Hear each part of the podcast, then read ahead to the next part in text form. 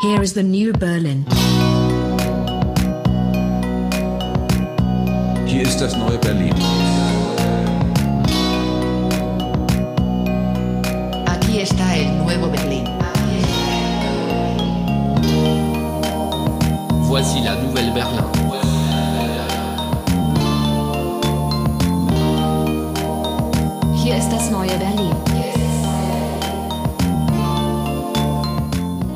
Herzlich willkommen bei der neunten Folge von Das neue Berlin.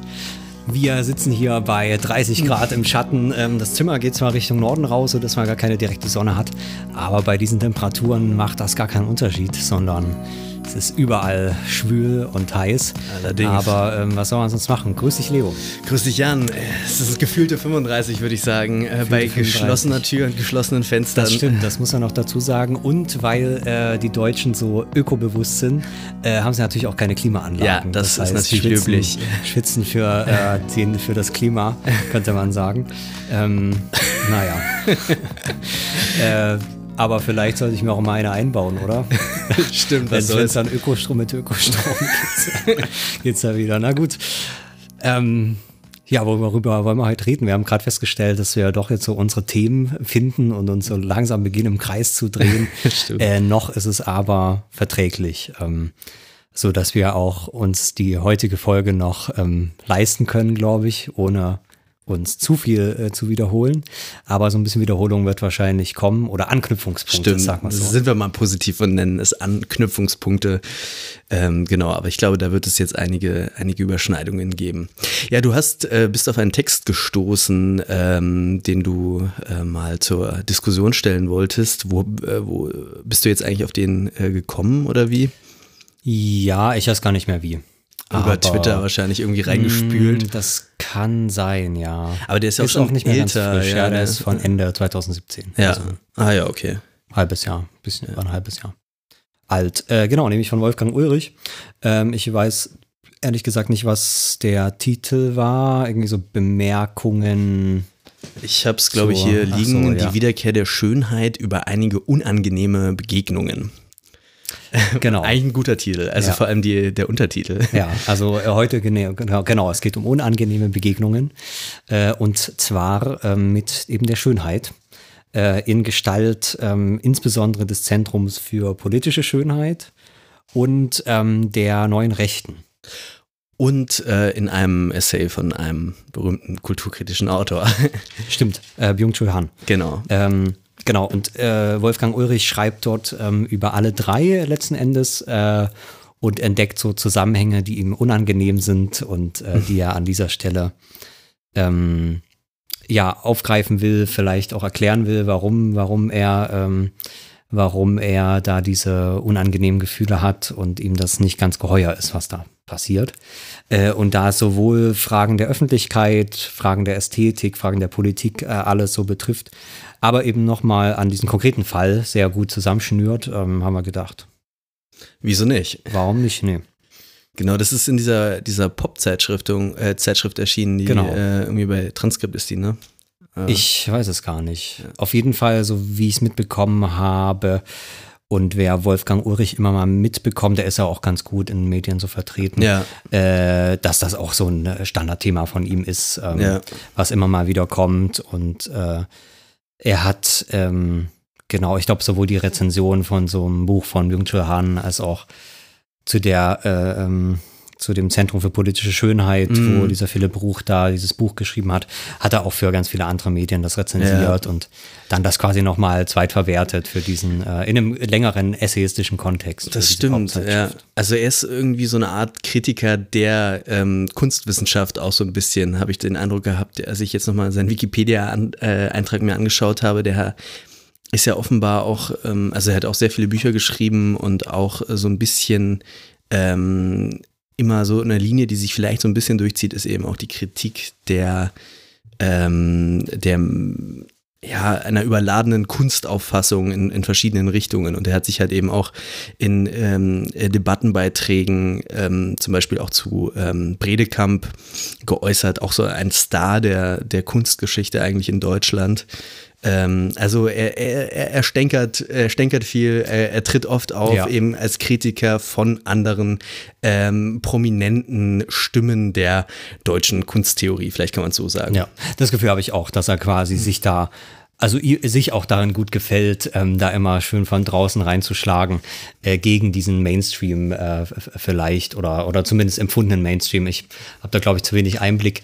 Äh, wobei ich gleichzeitig schon das Gefühl habe, das stimmt auch auf einer gewissen Ebene. Also es gibt natürlich bestimmte ähm, anerkannte, typische Sichtweisen, äh, äh, ähm, wo man ohne jetzt viel nachdenken, die man irgendwie so für selbstverständlich hält. Und das muss man schon sagen, da schlägt er irgendwie doch nochmal so, so rein.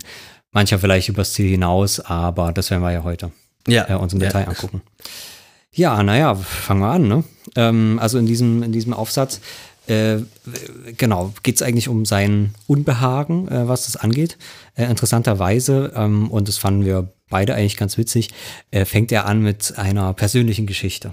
Ja. Ähm, nämlich ähm, äh, eben um, um zu erklären, warum er dieses, wie war es genau, unangenehme, unangenehme Beobachtungen oder sowas. Äh, Begegnungen. unangenehme Be Begegnungen, warum die ihm eigentlich unangenehm sind. Und er macht Ja. das eigentlich aus seiner persönlichen Entwicklung heraus, also seine, seine persönliche Entwicklung, was äh, die Schönheit betrifft.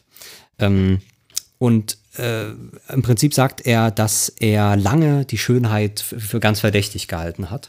Ja. Äh, weil eben in, also so angefangen hat in den 80er Jahren oder so noch so dieses 68er Diktum äh, galt, dass eben diese Schönheit äh, schon so einen faschistischen äh, Anklang hat und deswegen das äh, alles, äh, alles sehr gefährlich ist. Ähm, und tatsächlich, äh, so schreibt er, geht das eben dieser Kunstbegriff, den er damals eben auch als so gefährlich und so weiter, oder diese Vorstellung, diese Idee von Schönheit, die er damals abgelehnt hat, eben auf Heidegger zurück. Und er hat eben lange gedacht, dass das Schönheit bedeuten würde, nämlich das, was Heidegger für, für Schönheit fällt, äh, für Schönheit hält und äh, behauptet. Ähm, ja, und was sagt der Heidegger? Also äh, wiederum Wolfgang Ulrich schreibt da, ähm, äh, diesmal mit, mit einem Heidegger-Zitat geht das los. Immer wenn Kunst geschieht, kommt in die Geschichte ein Stoß, fängt Geschichte erst oder wieder an. Geschichte ist die Entrückung eines Volkes in sein Aufgegebenes als Einrückung in sein Mitgegebenes. Sehr schöner Satz, äh, den wir vielleicht noch verstehen. Es geht auf jeden Fall weiter. Dass ein Volk dann, wenn Kunst und Schönheit sich ereignen, Das ist, äh, das ist jetzt schon wieder Ulrich. äh, Ähm, das ist dann Ulrich, genau. Äh, wo er versucht dann diesen Heidegger zu verstehen und äh, ja, also dass ein Volk dann, wenn Kunst und Schönheit sich ereignen, wie Soldaten in eine Kaserne einrückt, befremdete mich. Ähm, genau, also nochmal Entrückung eines Volkes in sein Aufgegebenes als Einrückung in sein Mitgegebenes. Das befremdete ihn. Weiter heißt es, die Erfahrung von Kunst, also von Schönheit, vereinzelt die Menschen nicht auf ihre Erlebnisse, sondern rückt sie ein in die Zugehörigkeit zu der im Werk geschehenden Wahrheit und gründet so das Für- und Miteinandersein. Ein solcher Vorgang kollektive Überwältigung und Gemeinschaftskonstitution aber besitzt sogar faschistischen Charakter, zumindest wenn man der Etymologie folgt und auf das lateinische Fascis äh, verweist, das Routenbündel meint und eine Machtinsignie benennt, mit der geschlagen und alles und jedes auf Linie gebracht werden kann.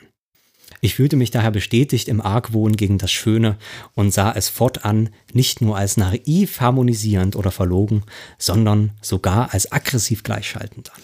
Also das ist immer noch Ulrich, der seine, äh, seine Jugenderfahrungen, sein Jugendnachdenken über das Schöne Spätere Jugend äh, wahrscheinlich. spätere aber- Jugend, also Ja. äh, Studentenzeit, äh, hier ähm, rekapituliert. Äh, ich, äh, ich weiß nicht, ob er hier immer noch diese Interpretation von Heidegger ähm, in derselben Schärfe äh, stark machen möchte. Höchstwahrscheinlich möchte er es, aber ich finde es jetzt zumindest anhand der Zitate und anhand dann der Herleitung etwas schnell geschlossen äh, von, vom äh, Einrücken äh, des Volkes äh, zum Faschismus zu springen. Äh, nicht, nicht, weil ich nicht weiß, dass Heidegger tatsächlich solche Gedanken ge gehegt hat, sondern äh, weil das einfach äh, vom Zitat nicht gedeckt ist und weil diese Herleitung über die Etymologie von Faschismus jetzt ein bisschen und Rutenbündel mir ein bisschen weit hergeholt recht, ist. Es ist so ein bisschen zusammengesetzt. gleichzeitig ist, glaube ich, an dem Argument nicht so viel zu rütteln. Also, dass der Heidegger eben schon, und es ist ja nicht nur Heidegger, Hitler, sondern ist ja so eine allgemeine ähm, rechtsphilosophische Idee, dass äh, dieses Volk ähm, quasi so eine, so eine metaphysische Größe ist, ähm, die dann eben auch eine, eine Form finden kann, in der ähm, eben Geschichte, also da, darum geht es, glaube ich, dass die ähm, quasi in, in der modernen Gesellschaft, die diese ursprünglichen Verbindungen aufgehoben hat und so weiter, äh, die Geschichte eigentlich aufhört. Ne? Das ist ja eine, eine alte Idee. Äh, sie ist dann wieder prominent geworden durch dieses Ende der Geschichte bei Mhm. Fukuyama. Aber eigentlich ist es ja so eine Idee der 20er Jahre, glaube ich. Da ist das so das erste Mal so Ah, ja? richtig formuliert Mhm. worden, ja. Ähm, ich überlege gerade, wer das so war. Das war so ein Franzose.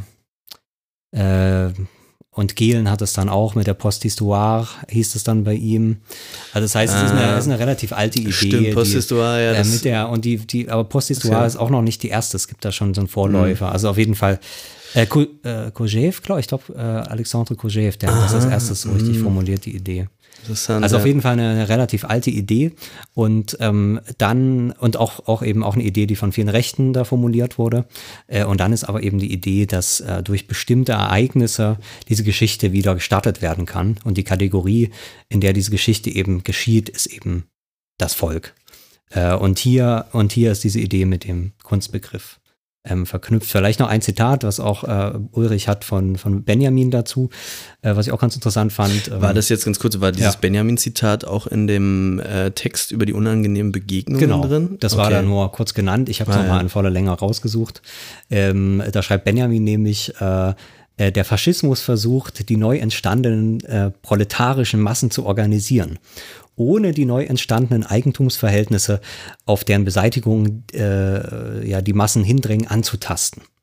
Er, also der Faschismus, sieht sein Heil darin, die Massen zu ihrem Ausdruck um beileibe nicht zu ihrem Recht kommen zu lassen.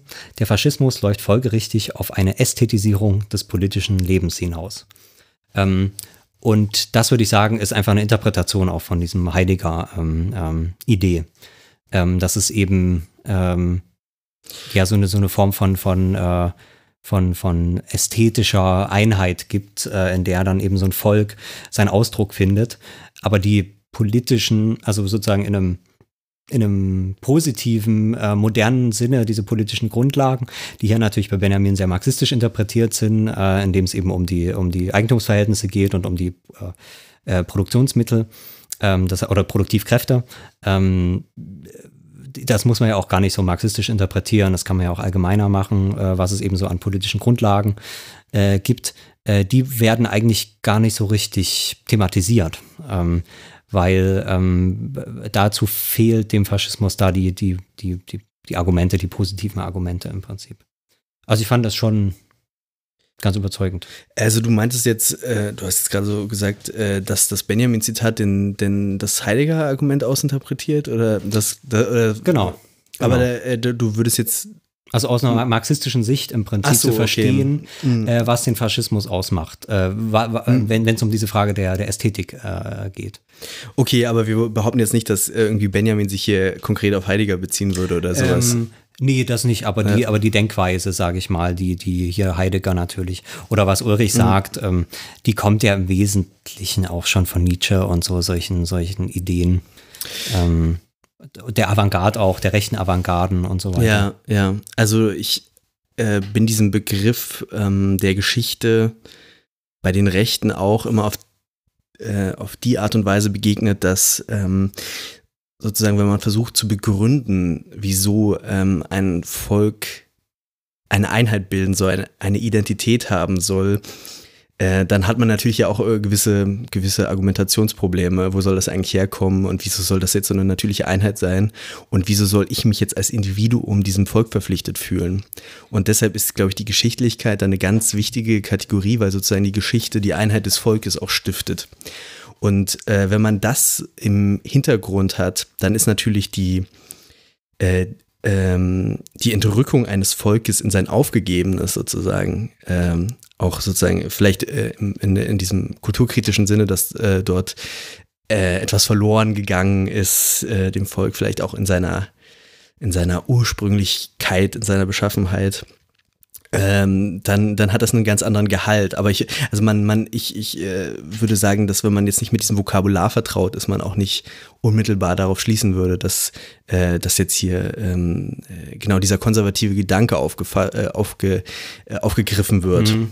Aber, da, ja, aber da, das würde ich schon genau sagen. Also ähm, eben dieses, es ist ja eigentlich sozusagen das, das super Argument gegen den Universalismus, ne? Ja. weil der Universalismus quasi zeitlose auf mhm. der Mathematik basierend. Also das heißt, wenn, wenn die Basis die Mathematik ist, oder zumindest ein Bild von, von Mathematik, äh, was zeitlos ist, was die Menschen unabhängig ist, ähm, mhm. was ortlos ist. Ne? Ja. Also das heißt, wenn ich mein äh, äh, Koordinatensystem über die Welt entwerfe, dann ist das Ort- und zeitlos. Es sind dann nur noch Zahlen, 16. Breitengrad da und so weiter. Ja. Aber plötzlich kann jeder Ort der Erde auf diesem, äh, ähm, auf diesem mathematischen System abgebildet werden und diese ganzen Sachen.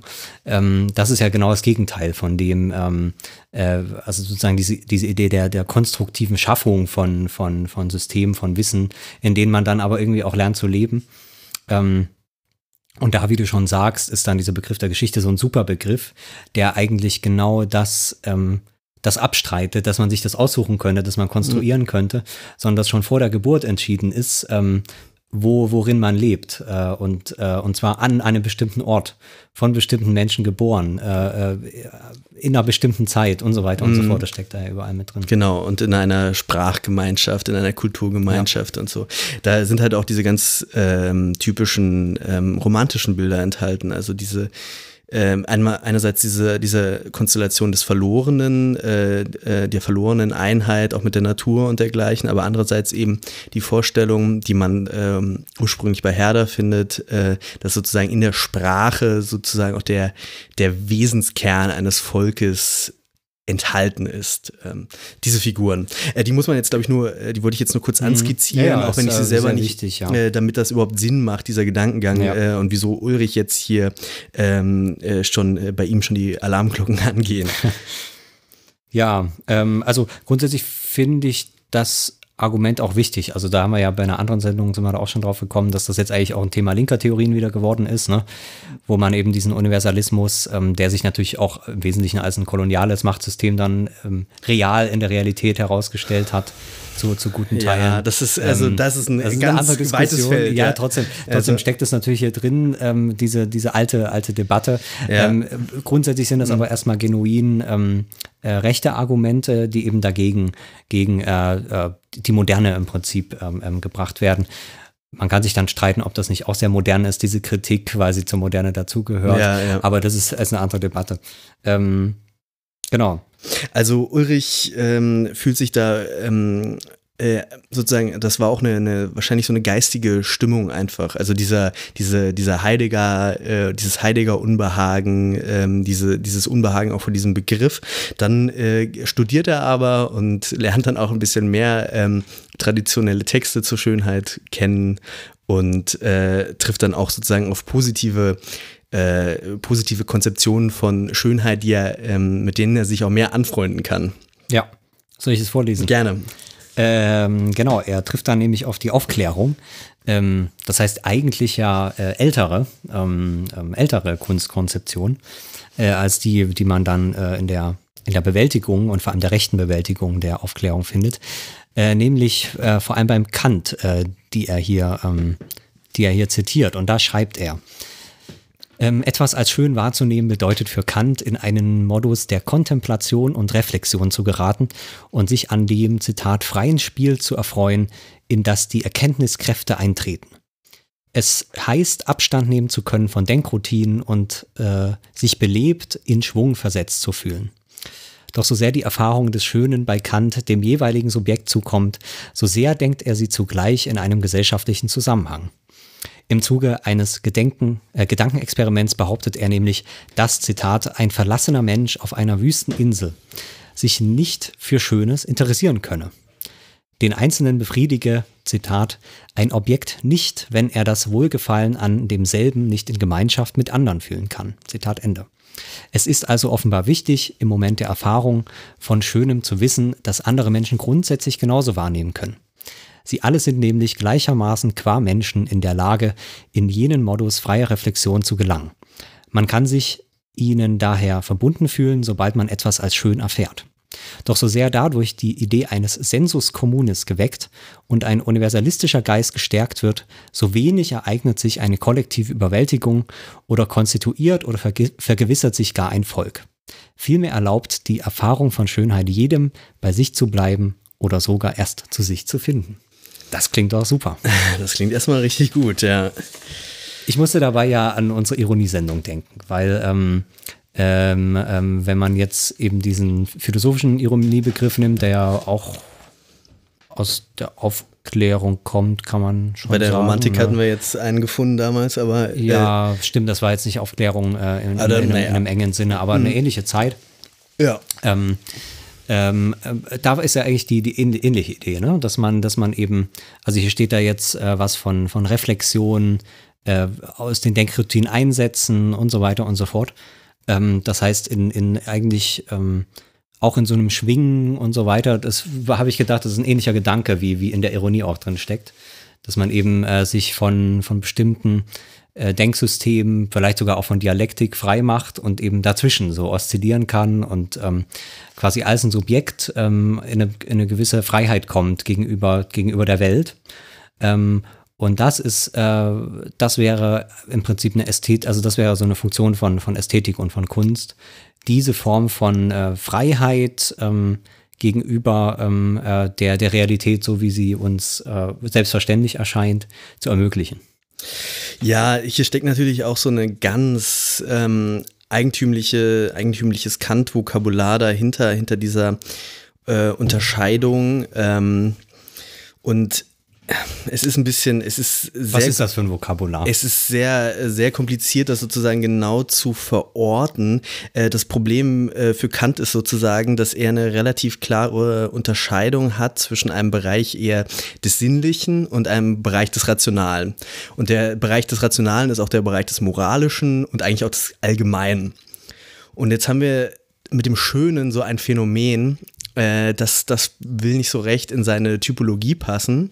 Also ich will das jetzt auch gar nicht so Ja. behaupten, als wären das jetzt nur Kants Typologie-Problem. das ist eine, einer der, der prominentesten Ästhetikansätze der, der Geistesgeschichte, was der Mann gemacht hat. Aber ähm, es ist so, er muss irgendwie die Schönheit äh, verorten. Sie ist weder sozusagen nur dieses sinnliche Streben nach Essen oder Trinken oder Beischlaf oder äh, nach äh, irgendwelchem äh, sozusagen nur Triebbefriedigung. Aber andererseits ist sie auch nicht das, ähm, äh, ist sie auch nicht rationalisierbar. Also sie lässt sich nicht unter Begriffe bringen äh, in Kants Augen. Sie lässt sich nicht so, keine Politik und keine Philosophie. und keine Moral, und keine genau. Moral. Also die Mhm. Moral ist eigentlich der Bereich, wo, wo es wirklich die verallgemeinerbaren, ähm, die allgemeine Objektivität gibt. Ähm, und äh, bei der Schönheit findet er sowas komisches wie die äh, allgemeine Subjektivität. Also er, ähm, es ist eine subjektive Erfahrung, Mhm. aber sie ist trotzdem, man erlebt sie als etwas, das man für allgem verallgemeinerbar hält. Da- Das steht ja hier auch so drin, ne? Genau. Also, dass man zwar einmal das äh, extrem subjektiv ähm, erfährt, also dass die Kunst ähm, oder so ein, so, ein, so ein Kunstwerk ja etwas mit mir macht als, als Objekt, Ja. aber gleichzeitig ähm, äh, und das, das, das spricht eigentlich so, wie du das gesagt hast, diese bestimmte Konstruktion. Äh, gleichzeitig dann noch dieses, naja, es ist fast so ein bedingendes Argument für die subjektive Erfahrung. Das Wissen, dass es aber gleichzeitig eben nicht nur subjektiv ist. Genau. Dass es eben nicht irgendeine Idiosynkrasie ist oder sowas, sondern eher, äh, dass es eben irgendwie auch etwas Allgemeines sein kann und andere auch so fühlen können. Genau, ich, mir ist jetzt auch wieder der Terminus technicus eingefallen. Subjektive Allgemeinheit heißt es dann wortwörtlich bei Kant. Und ähm, eine Sache wollte ich noch sagen. Ach ja, genau. Also die, die Gegenpole, die er unterscheidet, ist sozusagen das Angenehme und das Gute. Das Gute ist objektive Allgemeinheit. Äh, das Angenehme ist nur ähm, ist, äh, ist subjektive Individualität sozusagen auch noch. Also was ich, dass ich irgendwie ein Kissen äh, irgendwie bequem finde oder eine, eine äh, was, dass mir ein Essen schmeckt oder so. Ja. Das ist äh, total individuell in seinen Augen, aber er glaubt, es gibt sowas wie die Schönheit, die allen qua Menschsein und zwar qua ihrer eben äh, der gleichen Anlage an äh, Erkenntnisvermögen ähm, äh, als schön ähm, erscheint. Also das heißt, äh, weil wir alle dieselben Erkenntnisapparate haben, äh, reagieren wir alle beim Schönen sozusagen, ger geraten wir alle in dieses freie Spiel der Erkenntnisvermögen, äh, das irgendwie so zwischen diesen Großkategorien liegt, die Kant irgendwo hat. Und dieses, dieses, äh, man, man hat etwas vor sich, was einen irgendwie, was für einen Zweck ist, aber ein Zweck, der keine Handlung auslöst. Äh, im, Im Moralischen ist es so, äh, wenn wir den, äh, den ähm, kategorischen Imperativ begegnen, dann müssen wir so handeln, weil uns die, äh, äh, die Vernunft dazu verpflichtet. Im sinnlichen Bereich müssen wir, äh, müssen wir so handeln, weil wir eben ein bestimmtes kontingentes Ziel erreichen wollen. Aber die Schönheit, die ist uns sozusagen Zweck ohne Handeln, ohne, ohne irgendwie eine, eine, eine Kausation dann in uns äh, auszulösen. Also so viel verschwurbelt Okay. und, Und okay, aber über diesen Umweg kommt man quasi in dieser Reflexionsmodus, Genau. weil man eben, also da steckt ja auch, ähm, das habe ich auch gedacht, natürlich irgendwie auch ein sehr anthropologisches ähm, Argument äh, ja, letzten Endes. auf dahinter. jeden Fall. Also es ist äh, einerseits sehr anthropologisch, andererseits haben wir jetzt aber hier das und das ist, glaube ich, das, was äh, Ulrich stark machen möchte, eben, ähm, es ist eine, man ist in einer Gem man hat ein Gemeinschaftsgefühl auf irgendeine Art und Weise, Mhm. aber es ist eben nicht dieses Gemeinschaftsgefühl ähm, des, Volkes. der, Volks, der Hm. Volksgemeinschaft Der Gleichschaltung, so. der, der Gleichschaltung, Überwältigung, der ja. Überwältigung, der, des, der, der individuellen, der Auflösung des Individuums in etwas Größerem oder in so. der Masse Genau. Genau. Vielleicht, vielleicht kann man das so sagen. Also das ist zumindest der Punkt, den Ulrich machen Ja. möchte. Genau. Ich habe auch das Gefühl, ähm, der biegt das, das kann man natürlich bei Kant wahrscheinlich nicht so machen, ähm, äh, auch in, auf so einen demokratischen Kunstgedanken hin. Ähm, äh, also das heißt, die, die Idee, dass man einerseits zwar Individuen hat, aber gleichzeitig diese Individuen eben, äh, also hier spricht er ja von diesem Sensus communis, Genau. ähm, äh, gleichzeitig diese Individuen irgendwie auch gemeinsam verbunden sind, weil sie sich ähm, äh, als Subjekte zwar erfahren und auch als indi individuierte Subjekte ähm, trotzdem verbunden sind durch, durch, durch so einen Common Ground oder, oder, Genau, oder ja. sowas. Genau. Ja. Also das ähm, steckt da, aber das kann man, glaube ich, schon sagen, das steckt natürlich bei Kant irgendwie auch drin. Das ist jetzt keine, ähm, also da würde ich auch sagen, klar, das ist auch ein Gegenkonzept zu diesen, zu diesen Gleich- äh, äh, oder zu diesen Überwältigungstheorien äh, von Ästhetik. Da eben ähm, dieses, ähm, ja, diese Reflexion, diese, diese, naja, diese Erfahrung zu machen und über diese Erfahrung nachzudenken, sich zwar zu lösen von der Gesellschaft, aber sich gleichzeitig mit ihr verbunden zu fühlen, äh, ähm, das steckt da, glaube ich, schon drin, oder? Also kann- ja, das, das, schon- das ähm, scheint mir erstmal auch einleuchtend irgendwie, genau. Ja.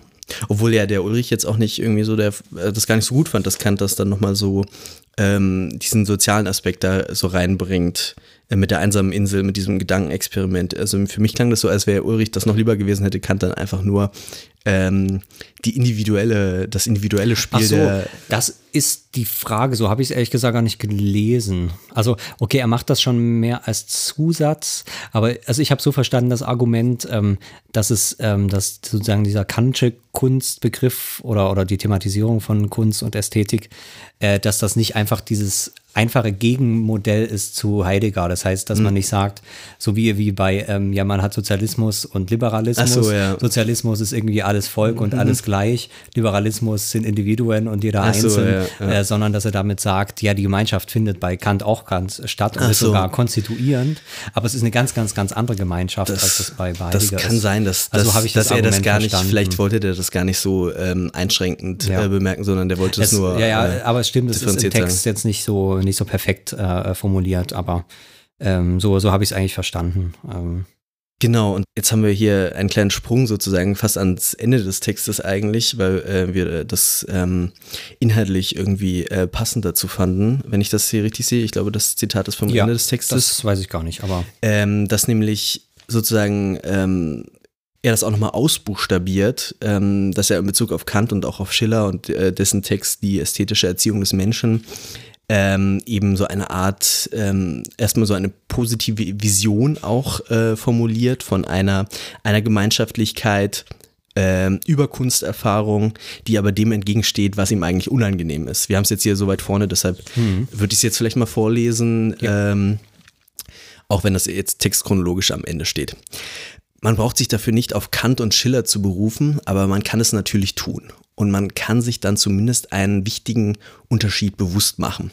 So ist die Idee eines Sensus communis und einer Geselligkeit, bei der sich Menschen in der freien Bewegung mit etwas Schönem wechselseitig ineinander erkennen können, Begegnung.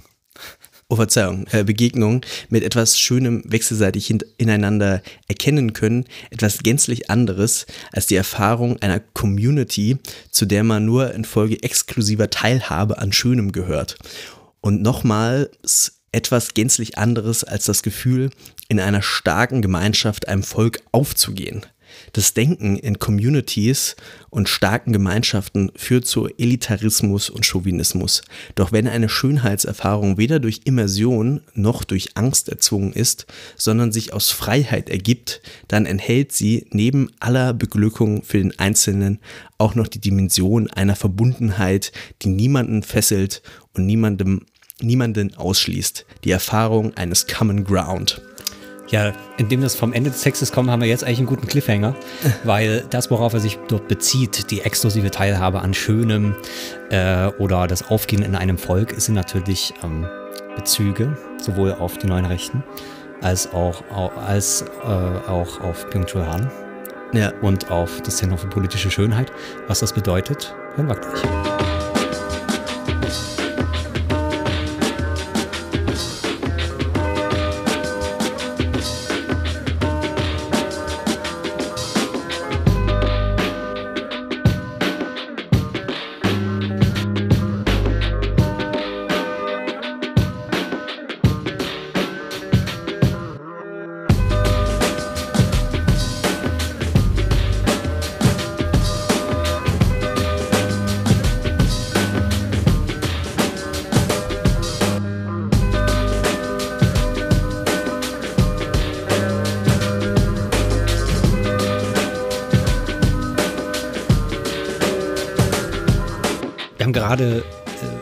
Schon gesagt, dass vieles von dem, worum es heute geht, eigentlich vor dem Hintergrund äh, so einer ähm, Kulturkritik stattfindet und so einem Unbehagen mit äh, der modernen Welt, äh, in der irgendwie es nur noch so ein stahlhartes Gehäuse der Hörigkeit gibt, irgendwie alles perfekt, alles ähm, automatisiert, äh, kein Mensch, der Mensch ist verkleinert worden und das Volk existiert nicht mehr oder ist in, in den Untergrund äh, abgeschoben oder wie auch immer. Wobei jetzt das stahlharte Gehäuse der, äh, der, der Moderne auch schon so ein typisches Bild ist eigentlich. Also so ein, eigentlich auch eine Metapher äh, und nichts, nichts Buchstäbliches eben. Also eine, äh, eigentlich äh, für die, äh, für die Feder, aus der dieses Bild stammt, eigentlich ein sehr, sehr ungewöhnlich äh, literarischer Zugang eigentlich zu dem, was es beschreibt. Das stimmt, ja. In jedem Fall ist, glaube ich, schon das Interessante, dass ähm, diese Kulturkritik äh, sehr viele verschiedene Formulierungen gefunden hat. Also wenn man dann eben von diesem Weber-Begriff ausgeht, dann ist es, hat es was mit Bürokratie zu tun. Ja. Ähm, bei Heidegger hat das mehr was mit so ja, ontologischen, äh, ähm, existenzialistischen äh, äh, Fragestellungen zu tun. Äh, und äh, dann gibt es aber auch ästhetische Zugänge, die mehr oder weniger meistens genau dieselben Argumente machen, aber immer mit einem anderen Thema eigentlich. Ähm, äh, aber trotzdem irgendwie alle ziemlich klar Kulturkritik sind. Genau, also Kulturkritik, das ist natürlich auch super, ähm, super schwer zu sagen, was das eigentlich immer dann genau bedeutet. Ist auch ein soll. Totschlagargument ist auch ein, manchmal, ne? Ist auch ein So. Totschlagargument und es ist eigentlich auch, ja, es sind meistens auch so, so groß, ähm, großtheoretische äh, Thesen, die sich eigentlich auch nicht so weder verifizieren noch falsifizieren lassen. Also selbst, also jedes Gegenargument kann eigentlich quasi wieder, wieder gewendet werden als noch ein, ein, ein obendrauf auf den Verblendungszusammenhang, der einem zugemutet wird. Ähm, genau, dieses, dieses ähm, kulturkritische Denken, ähm, das findet jetzt nun Ulrich auch in den, in den unangenehmen Begegnungen, ähm, die er macht. Unter anderem, ähm, das, das ist jetzt sein erster, seine erste unangenehme Begegnung vielleicht mit seinem Ex-Kollegen, muss man vielleicht auch dazu sagen, äh, Byung-Chul Han. Die äh, haben beide zusammen äh, in Karlsruhe, äh, waren, waren Professoren äh, in, im, eher in den theoretischen Disziplinen. Also das ist diese äh, Gestaltungs Hochschule für Ah ja. Gestaltung, wo der Sloterdijk auch der ähm, äh, Dekan war. Also und ich glaube, der hat dann teilweise auch dann die Leute da rangeholt. Äh, äh, by the way, auch der, der Jongen, der Chef-Theoretiker äh, Theoretiker der, bei, AfD. äh, promoviert, ne, bei, bei Sloterdijk. Genau, und der hat auch da in Karlsruhe unterrichtet. Das soll aber Ah, jetzt nicht bedeuten, dass die alle in einen Topf zu werfen sind, sondern Ja, offenbar ja nicht, die hassen, hassen die hassen sich alle, genau. Es sind auch hasserfüllte Männer einfach. Äh, genau. Ähm, und äh, damit wir nicht so viel lesen müssen, äh, hören wir das jetzt aus einem Interview im SWR, äh, in dem eben Ulrich, das war so ein ganz kurzes Gespräch im Radio, äh, in dem Ulrich da eben die Rezens äh, Rezension von einem der letzten Bücher von äh, Genau, Chul Han, äh, Das war auch ein, ein, äh, das Buch äh, zur Schönheit von Han. Also der, das hieß Die Errettung der Schönheit, glaube ich, hieß es. Ähm, also der, das Buch, in dem Han auch dezidiert den Schönheitsbegriff verwendet. Das macht er sonst offenbar nicht so sehr häufig. Genau, und in der Rezension betont Ulrich äh, zunächst so, sozusagen, also, also Hahn hat da so eine Perfektheitsthese, dass die Welt eben alles perfekt ist und Oberflächen. Äh, man kann es beim iPhone sehen, da ist alles glatt und perfekt und so weiter und so fort. Äh, und das macht er dann in ganz vielen Bereichen auf, äh, au, aus und bringt da so verschiedene ähm, Phänomene zusammen. Ulrich äh, oder Wolfgang Ulrich weist darauf hin, dass man da aber ganz schön viel auf über einen Kamm schert. Für ihn beginnt eigentlich schon im 18. Jahrhundert das Problem, dass in der philosophischen Ästhetik bei jemand wie Edmund Burke, bei jemand wie Immanuel Kant das Schöne vom Erhabenen getrennt wird, das Schöne sagen positiviert wird und unter die Herrschaft des Subjekts gerät. Das ist für ihn schon mal das Grundproblem und in der modernen Konsumkultur verschärft sich das dann aus seiner Sicht, weil jetzt das positiv gewordene Schöne auch noch auf das Reizvolle, auf die Affekte, auf Sexiness reduziert wird und sagen, dann ist das Glatte eigentlich das, was noch übrig bleibt am Ende dieser Verlustgeschichte. Wobei ich da schon sagen, erste Zweifel hätte, gerade bei den Beispielen bereits, die er hier bringt. Wenn er etwa Jeff Koons erwähnt, dann meint er, ja, das Glatte der Skulpturen von Jeff Koons würde so einen haptischen Zwang auslösen. Also man möchte die unbedingt anfassen und sagen, diese ganze Softness spüren. Da würde ich eben schon skeptisch sein. Ich finde gerade diese Skulpturen in ihrer unglaublichen Perfektion, die sie ausstrahlen, darin, dass sie etwas Kleines, Alltägliches in so ein monströses Format bringen, schaffen sie auch eine Unnahbarkeit, eine Unheimlichkeit. Also ich hatte noch nie das Bedürfnis, eine Jeff Koons Skulptur anzufassen. Ich hätte große Angst, es zu tun, weil man das Gefühl hat, man macht gleich was kaputt. Geht dir das auch so? Ich, ich möchte die, glaube ich, auch nicht anfassen, die Jeff Koons Skulpturen. Ich musste mir die dann natürlich nochmal angucken bei der Gelegenheit. Das stimmt, die sind So, so, so, das sind diese Luftballonmännchen, Genau, ne? genau also, so, ja. äh, ich weiß gar nicht, ob die aufgeblasen sind. Ich glaube, der hat auch welche Skulpturen gemacht und so. Die also äh, die sind nicht wirklich aus Luftballons, Ja, aber die ja, sehen so genau, aus wie so eine, so eine Luftballonfigur. es ist, so, hat so auf jeden Fall was sehr Verstörendes. Ich musste bei dem Vergleich eigentlich auch nochmal an Disneyland äh, denken. Ne? Disneyland ist ja im Prinzip auch so eine Welt, wo ich sagen würde, okay, die moderne Erfahrung, und zwar also man kann es spätmoderne nennen, ich mag den Begriff nicht so, aber schon, ähm, ist im Prinzip auch schon sowas, äh, so ein Grusel vor, vor diesem Disneyland, weil das sowas, sowas, ähm, ja, was, was Befremdliches hat. Wir, wir haben es jetzt ein bisschen aus dem Zusammenhang gerissen, glaube ich, ähm, dieses, äh, diesen O-Ton. Also ähm, äh, der, die Jeff Koons äh, Kunstwerke werden sozusagen von Han in seinem Schönheitstext angeführt als ein ähm, äh, zeitdiagnostisches Indiz, um zu zeigen, dass quasi die Glattheit äh, ein bestimmtes Merkmal unserer Zeit ist. Also sowohl der, die, die Apple äh, iPhone-Oberfläche als auch eben sogar die Kunst offenbar, also die ist dann, die sieht dann Han wahrscheinlich als korrumpiert an oder als ähm, sozusagen von der, der Glattheit und Oberflächlichkeit der, der Moderne auch ergriffen oder so. Ähm, Na, er hat, glaube ich, schon diese, diese geleckten äh, ähm, Ateliersräume, wo alles weiß und, und die Menschen alle gleich aussehen mit, ähm, äh, also was ja erstmal nicht falsch ist. Also das wenn ist man ja sich so einen ästhetischer Apple- Apple Store Genau, der vorstellt. sieht eigentlich genau aus wie eine Galerie. So. Ja. Ähm, ähm, das äh, inspiriert auch von dieser Allergie, äh, Allergie sag ich schon, äh, äh, ähm, Galerie. Ähm, und ähm, das führt er dann eben zu so einer, so einer These zusammen. Ganz interessant fand ich, das hat der Ulrich hier noch erwähnt, ähm, äh, dass er eben das im 18. Jahrhundert das Problem sieht, Ja. wo eben, äh, also er nennt das so eine Positivierung der, der, der Ästhetik, so dass sie eben von, eigentlich von, von ihren religiösen Gehalten, also das heißt die Kunst, äh, die moderne Kunst in ihrer Ablösung und Autonomisierung besteht ja im Wesentlichen in der Ablösung vom Religiösen. Ähm, das Ja. heißt, die, die, die mittelalterliche Kunst war noch keine Kunst äh, in, in, in einem modernen Verständnis, sondern sie war einfach ein Mittel, um dann den Ruhm äh, Gottes äh, ähm, eine, eine irdische Form zu geben und äh, dann im Zuge eben äh, dieser modernen Ablösung diese Erhabenheit äh, äh, verliert und man im, im Wesentlichen dann, also da, das kann man sich bei, bei, bei Kant im Prinzip auch schon überlegen, dann diese moderne Philosophie und natürlich die Gesellschaft irgendwie auch, dann irgendwie eine neue, eine, eine neue Funktion, eine neue Einordnung von, von ästhetischen äh, Phänomen oder sowas äh, vornimmt. Und jetzt, so wie das Hahn argumentiert, ist das eigentlich schon der, der moderne Sündenfall. Genau. Der hin zu dieser, zu dieser entfremdeten äh, Glatt, Glattheitskultur äh, führt. Da könnte man natürlich jetzt viel zu sagen. Also ich würde behaupten, ähm, das ist auch eine verbreitete Philosophenkrankheit, äh, die Philosophiegeschichte in ihrer historischen Relevanz zu, zu überschätzen. äh, ich meine, wenn man sich jetzt an die, wenn man an die Dialektik der Aufklärung denkt, da fängt das ja wirklich bei Odysseus an, die rationalistische Weltbeherrschung. Und dann Genau, wird es halt dann genau. so an Das ist- Texten das- belegt. Solche, Die haben es auf die Spitze getrieben im Prinzip. solche ja. Logiken und ich meine, wir sind ja, wir machen uns ja auch oft verdächtig solche, solcher Denkweisen. Insofern, Naja.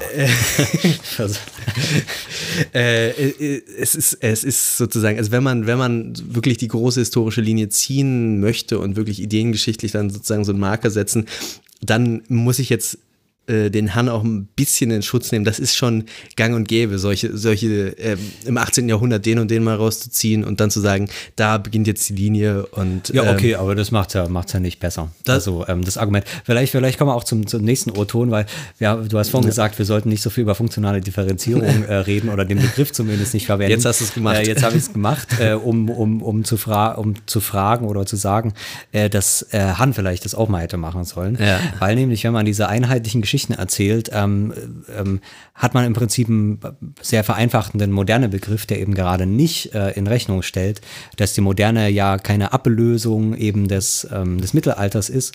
Das ist ja so eine einfache moderne Begriff. Ja, wir haben hier, früher war das Religion und jetzt ist es die Technik oder, oder was auch Kapitalismus, immer. Oder ja. Kapitalismus oder was auch immer, was es so ersetzt hat. Und das heißt, es ist eigentlich noch dasselbe wie das Mittelalter, aber irgendwie säkularisiert und alles noch viel schlimmer oder sowas. Ähm, sondern man kann ja auch einen Begriff, äh, Begriff von Moderne haben, der eigentlich so diese, diese Ungleichzeitigkeit von Phänomenen äh, ähm, äh, äh, in, in Rechnung stellt und sagt, man hat eben nicht mehr diese einheitliche Entwicklung. Und wenn man äh, so eine Vorstellung von Moderne hat, dann muss man natürlich seine Argumente auch ähm, sehr viel anders äh, äh, machen und kann eben nicht einfach irgendwelche Phänomene ähm, sich raussuchen Ja. und davon ausgehen, dass die irgendwie alle kausal oder ästhetisch oder wie auch immer verbunden wären.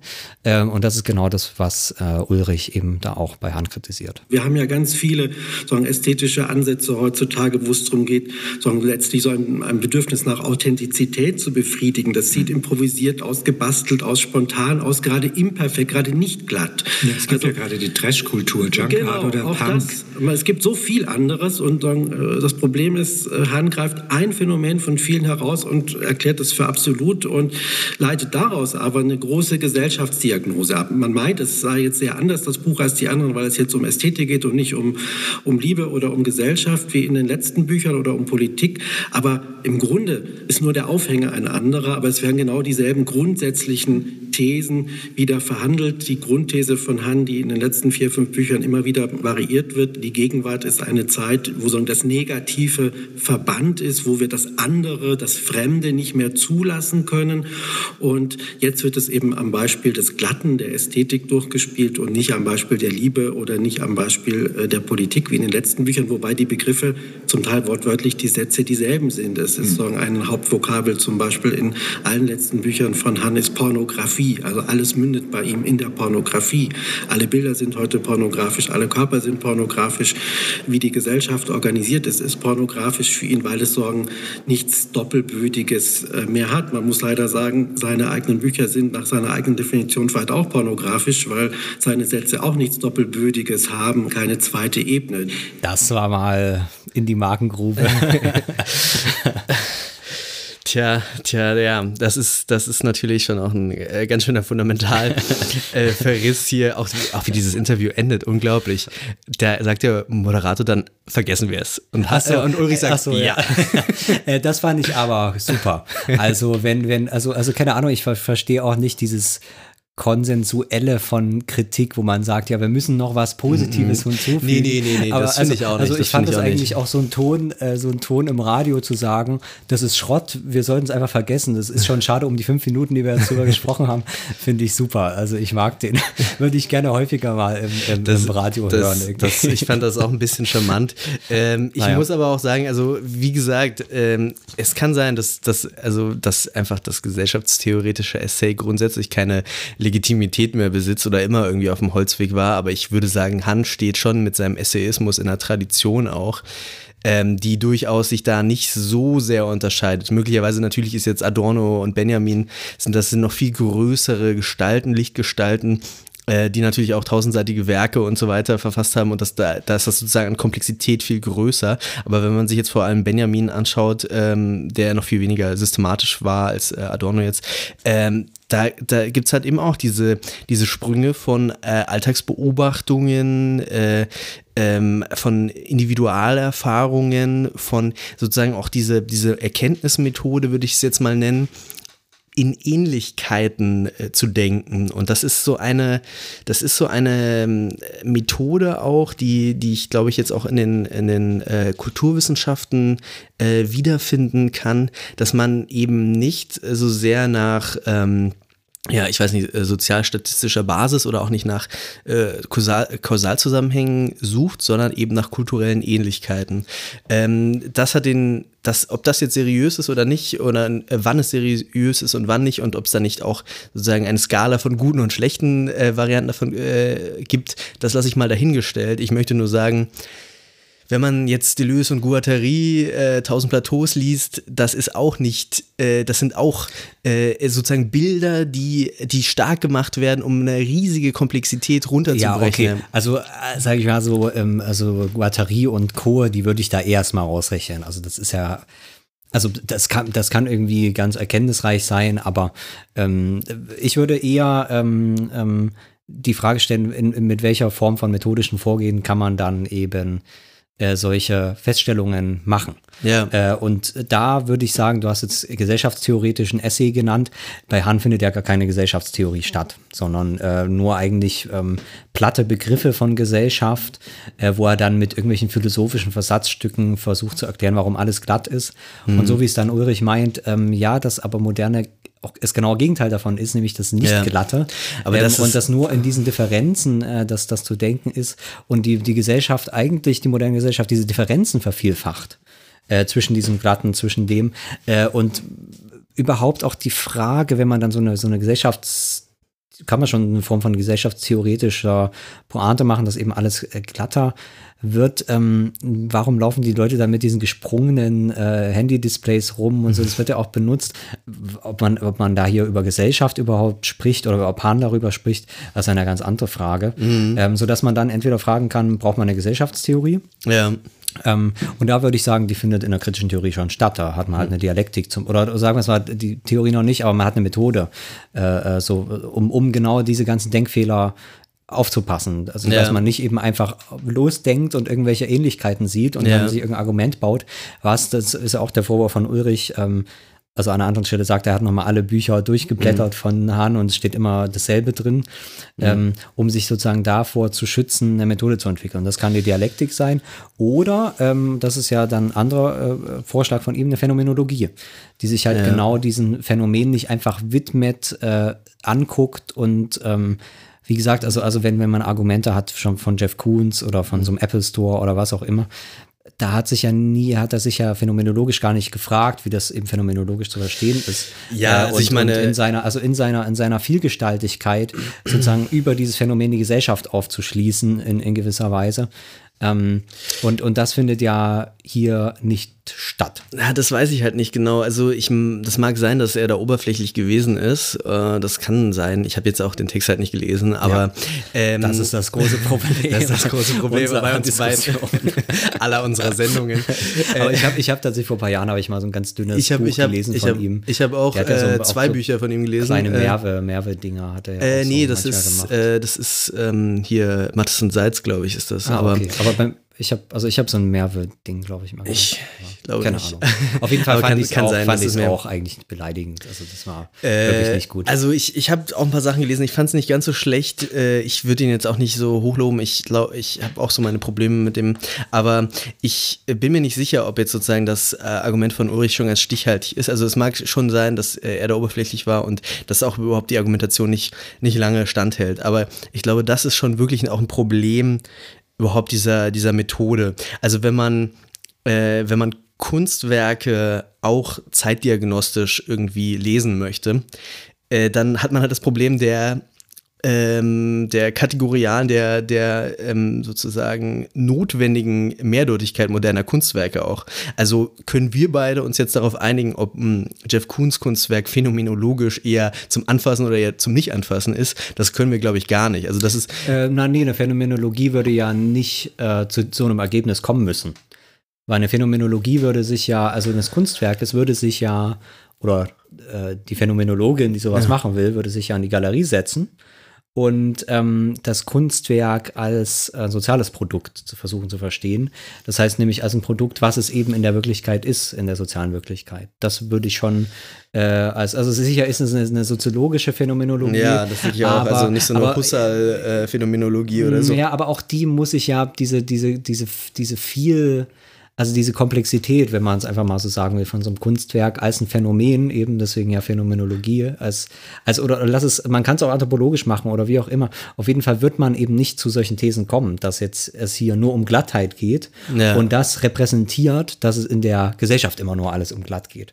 Also das sind so Argumente und da würde ich, da würde ich dann auch schon sagen, wenn ich dann zu einfachen kulturkritischen ähm, äh, Begriffen immer wieder komme und die sich immer wieder selbst bestätigen, ja. dann bin ich irgendwie wirklich auf dem, auf dem äh, Holz, äh, wie sagt das, Holzpfad. Holzweg. Holzweg, genau. Also ja, das, also, das, das, das, äh, ja. Das ist halt, schwierig. das ist halt wirklich sehr, sehr schwierig. Aber ich, ich sage es nochmal, ich glaube, das ist dann eben ein Problem äh, dieses philosophischen Genres im Allgemeinen. Und wenn man jetzt, ja, wenn man ich glaube, man kann es auch gut machen. Man kann es auch sicherlich besser machen. Aber die, die, mehr, die, also. die, die, das Problem der Subjektivität, das äh, Problem der unzulässigen Verallgemeinerung, äh, das Problem sozusagen, ja, eben auf ja, Grundlage von mm. Ähnlichkeiten zu arbeiten, das, ja. das ist, ist diesem Genre inhärent. Also ich möchte nochmal an einen, äh, einen Vergleich machen bei Adorno, das ist jetzt wiederum kein Essay, aber eben eine, eine überaus, äh, ein Text, der sozusagen über subjektive Erfahrungen geht, eben die Minima Moralia. Dort äh, beschreibt Adorno zum Beispiel, dass er ähm, äh, einem Kind ein Weihnachtsgeschenk machen möchte, sozusagen, und das Kind schaut ihn ganz skeptisch an, ob, er, ob äh, das Kind jetzt dieses Geschenk annehmen kann. Und für Adorno repräsentiert das sozusagen schon die, die ultimative Durchdringung des, ähm, des wahren Zusammenhangs. Das heißt, okay. das Kind denkt, es kann ich, das Geschenk nicht annehmen, ja. weil es eben schon in dieser wahren Logik ähm, Geld für Ware denkt. Also es ist Okay, dann da, das, das Argument verstehe ich okay. auch. Dass, das sind auch so Stellen, wo Adorno nicht gerade auf Verhör seiner, seiner denk, denkerischen Kunst ist. Naja, vielleicht gehen wir einfach mal weiter, weil ja, die Frage ja. ist ja, wozu machen wir das? Weil nämlich, äh, das ist so das Argument von Ulrich, ähm, dieser, diese Form von, von so einem, von so einem perfekten Zusammenhang von Gesellschaft, der jetzt mit ästhetischen Mitteln irgendwie aufgebrochen werden muss, äh, quasi die Motivation bildet, sowohl für, für die medialen Strategien eben äh, dieses Zentrums für politische Schönheit, ähm, äh, also äh, äh, Byung-Chul Han macht ja eher die Diagnose und ähm, jetzt entdeckt er eben Lösungen dieses, dieses Konflikts beim Zentrum für politische so, Schönheit. Wir müssen vielleicht auch noch sagen, dass, dass Han halt auch diese eine Heidegger inspirierte Ästhetik sozusagen vertritt. Also die Kunst ist dann tatsächlich ja, auch so ein genau, Ausweg. Und, und Schmidt äh, auch. Also das heißt ja. sowas. Ähm, ähm, genau so was sehr, sehr konflikthaftes, äh, dass da etwas aufbricht. Ja, und, und genau. Sowas, genau. Und zwar, und zwar, wenn ich mich richtig erinnere, auch wirklich sowas wie eine Wahrheitserfahrung oder so. Ja, ja. Also das ist wirklich so äh, offenbart, es offenbart sich in der Kunst sozusagen dann, ja. in der wahren Kunst offenbart sich dann auch da, die Wahrheit hinter dieser, diesem ge gesellschaftlichen genau. Lüge sozusagen. Na, dieser, dieser Glattheit, dieser die aber Glattheit. nur eine Oberfläche ist. Genau, und die ja der auch im, quasi eine Lüge ist, oder? Also, ja klar, es ja. ist die Lüge, der, der Schein, ne? der, ja. der Schein, aber genau. nicht das Sein. Genau. ähm, naja, auf jeden Fall guckt er, das muss man dazu sagen, er hat dann eben äh, ein Werk vor allem von äh, Philipp Bruch äh, gelesen, der irgendwie dieses Zentrum für politische Schönheit mitträgt und äh, da ein Buch geschrieben hat, ähm, äh, wo er dieses auch im Prinzip dieser, diesen Kunstaktionen dieses Zentrums äh, so eine Form von, von äh, Theorie, von Ideologie äh, äh schreibt. Ähm, und er hat eben dieses gelesen und äh, schreibt jetzt darüber. Man muss dazu sagen, äh, das ist eigentlich die Einleitung seines Textes. wir haben darüber gesprochen. Ne? Er hat früher die Kunst so skeptisch gesehen äh, mit dem Heidegger und so weiter. Dann hatte er Gott sei Dank die Erfahrung, dass es auch eine tolle Kunst geben kann, eine gute demokratische, würde ich das jetzt mal interpretieren, nämlich äh, wie sich das Kant schon gedacht hat. Und jetzt aber seit paar Jahren kommt diese alte ähm, Heidegger Kunst, die er so, ähm, wo er so seine Probleme damit hat, kommt jetzt irgendwie zurück, nämlich aus ganz verschiedenen Richtungen. Ähm, und er schreibt jetzt eben über dieses Zentrum für politische Schönheit. Ähm, Schönheit ist für Ruch. Ähm, und das Zentrum für politische Schönheit gerade keine Erfahrung, die in einen Zustand freier Reflexion versetzt, ähm, so wie das eben bei Kant oder wie er das bei Kant äh, sieht. Als politische Kategorie soll sie vielmehr läuternd und erhebend wirken und den sonst, äh, Zitat, perfekten Nihilismus empfindlich stören. Das ist genau dieser perfekte Nihilismus, ähm, der äh, ähnlich äh, wie, wie äh, unter, dieser, unter dieser Glattheitsoberfläche da stattfindet. Schönheit wird gemäß Ruch durch nichts stärker verkörpert als durch eine von humanistischen Idealen getragenes Handeln und entsprechend sieht er es als die Aufgabe des Kunstaktionismus an, musterhaft, Zitat, Handlungen mit moralischer Lichtintensität, Zitat Ende, zu initiieren. Da diese aber am stärksten im Kontrast zur, wiederum Zitat, Finsternis und Abgründigkeit der größten Verbrechen zur Geltung kämen, sind Genozide das wichtigste äh, Sujet der Kunst des Zentrums für politische Schönheit. Dabei geht es nie, da, nie nur darum, Opfern und Verfolgten zu helfen, sondern vielmehr dem heimischen Kunstpublikum, die denjenigen, die an Aktionen teilnehmen oder sie mitfinanzieren, die Erfahrung der Schlagkraft von Schönheit zu bereiten, sei sie doch äh, wiederum Zitat für den Reichtum der Seele unabdingbar. Genau, also wir haben die Kunst, die ähm, äh, ähnlich halt in diesem, in diesem Heidegger-Sinne, jetzt noch nicht auf dieses Volk bezogen, aber äh, schon mit dieser Idee, dass es hier eine, ähm, also hier ist dieser Begriff ähm, der, der perfekte Nihilismus, also das heißt so ein, so ein, ähm, naja, so, so einen äh, richtigen Zusammenhang, so einen geschlossenen Zusammenhang von Gesellschaft. Ne?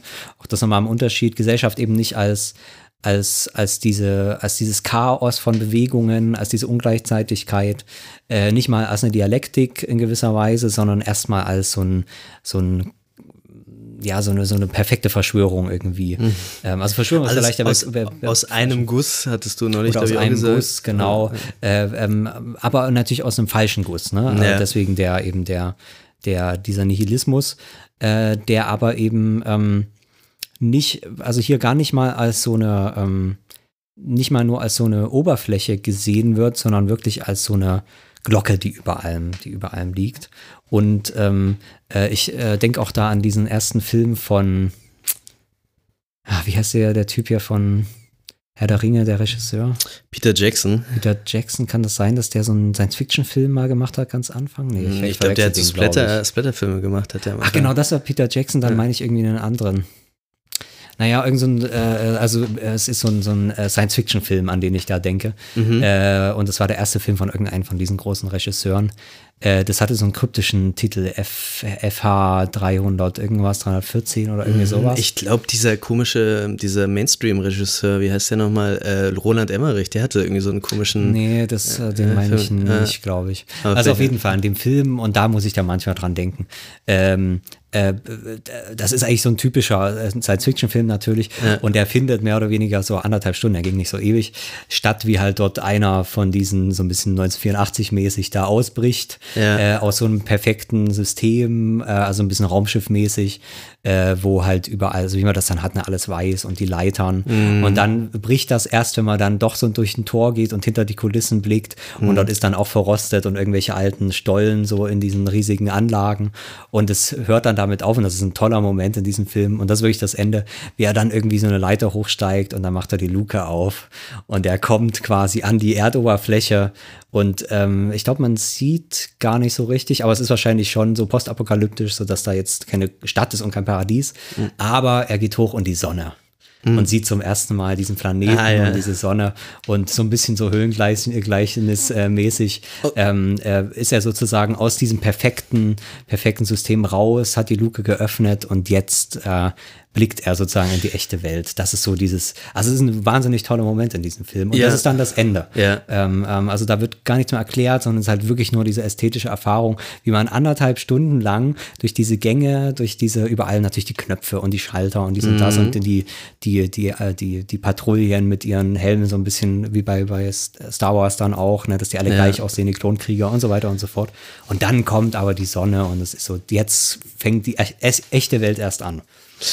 Ähm, Ja. daran muss ich hier so denken. Ja, es ist, ich muss das jetzt leider zitieren, weil, weil auch weil Shishak das immer wieder rausholt, dieses Beispiel. Es gibt diesen, das ist unglaublich trashiger 80er-Jahre-Film mit einem Wrestler in der Hauptrolle. Ähm, äh, They Live heißt der, glaube ich, äh, wo es irgendwie, wo so ein Typ äh, so eine Sonnenbrille findet. Und mit der Sonnenbrille kann er hinter die, hinter die äh, Fassade Ah, gucken, ja, sozusagen. ja. Und dann stellt er fest, dass die ganze Menschheit äh, von Aliens versklavt ist. und dass hinter jeder Werbung steht dann so die, die echte Message. Und Ja. hinter Cola- Coca-Cola schaut er so rauf und steht da, consume, don't think. Und solche Sachen. Ja, ich glaube, das, habe ich mal gesehen. Das ist aus richtig, dieser äh, äh, Pervert's Guide to Ah ja, da kommt das, da, oder sowas. da kommt das Kann auch sein? vor, ja, bestimmt. Also äh, Zizek zitiert das Ja. immer. Und äh, weil für ihn das auch so eine schöne, schönes, lustiges Bild der Ideologie ist. Aber äh, im Prinzip ist es auch wieder genau diese, diese, ähm, ja, also einerseits diese, diese Scheinwirklichkeit der Gesellschaft und andererseits dann aber wirklich sowas wie ein richtig emphatischer Sinn von Wahrheit, der dahinter steckt. Ja, ja. Ähm, also hier sind ja dann auch diese Begriffe, ne? Ähm, die Lichtintensität. Ähm, also hier äh, ist noch der Begriff der moralischen Lichtintensität ähm, wichtig.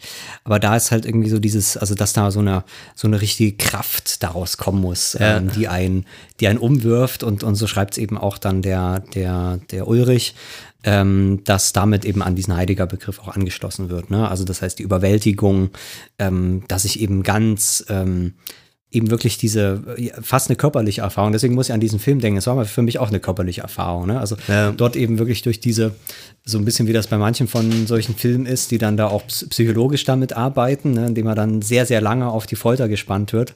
Äh, wie gesagt, in diesem Film, in dem halt es keine Szene draußen gibt, Ja. sondern nur in diesen Räumen und dann nach anderthalb Stunden nochmal das genießen kann. Ähm, Bisschen wie bei 2001, wo man dann so 20 Minuten lang nur so abstrakte Formen kriegt und so merkwürdige Ligeti-Gesänge, sodass man schon völlig jenseits von Gut und Böse ist.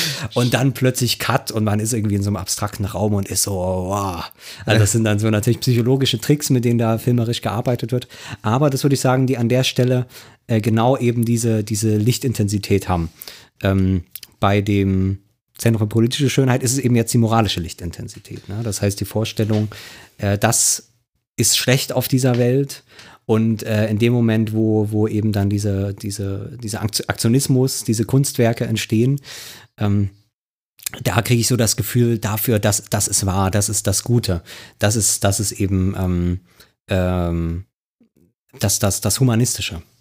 Ja, das, äh, das scheint wirklich so zu sein. Ich habe, äh, ich hatte dieses, diese moralische Lichtintensität irgendwie überlesen. Also die finde ich jetzt auch wirklich etwas äh, beunruhigend oder so ein bisschen, ein bisschen aus der Zeit gefallen halt so. Also wirklich wie so ein, wie so eine, Ja, aber das ist ja, das wäre genau das Argument. Das halt wäre, glaube ich, genau das Argument, zu sagen, wir haben eben das vergessen.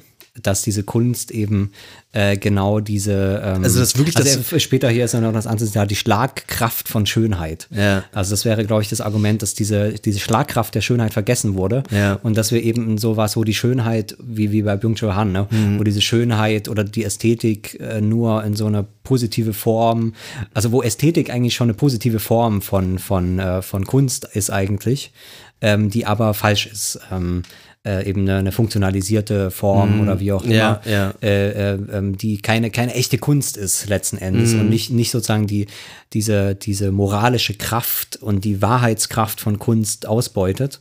Ja. Ähm, und, und jetzt ist so das Argument, so würde ich das verstehen, ähm, das muss man wieder restaurieren. Ja. Äh, diese, diese, diese Kraft äh, der Kunst. Also, Ähm, da hast du recht, das ist irgendwie die ältere Idee natürlich irgendwie. Genau. Also ich finde es auch insofern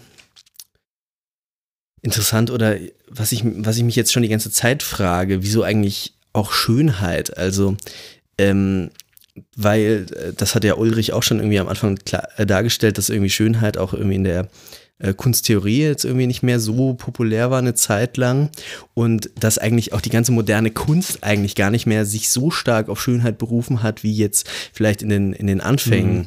Also Ja, was das ist die- gute, wahre, schöne ist nicht das wahre, so gute, das Thema, schöne, ja. genau. Ja. Also, und es war auch ganz, ganz objektiv, oder was heißt objektiv, aber ganz, ganz augenscheinlich sozusagen, dass äh, Kunst sich ganz anderen Sujets zugewendet hat. Also Schönheit in Bildern, in Texten herzustellen, in so einem, in so einem idealisierten Sinne oder in irgendeinem Sinne, den man jetzt noch im, entfernt als, äh, wo man etwas entfernt noch als schön begreifen könnte. Das wurde doch eigentlich schon spätestens dann äh, zur Jahrhundertwende äh, auch aufgegeben. Dann gab es doch diese ganzen naturalistischen Schriftsteller, die dann halt so richtig schreckliche Milieustücke geschrieben haben, wo die Leute halt gehungert haben, wo sie in irgendwelchen russischen äh, äh, Obdachlosenquartieren äh, hat Gorki da die, die, dieses Milieu äh, beschrieben. Hauptmann hat, hat die, die Kindsmörderin im Arbeitermilieu dargestellt. Also solche äh, solche äh, ähm, Kunstwerke, die wurden auch dann schon seit Ewigkeiten produziert. Also, und äh, also äh, in diesem Sinne wollte ich sagen,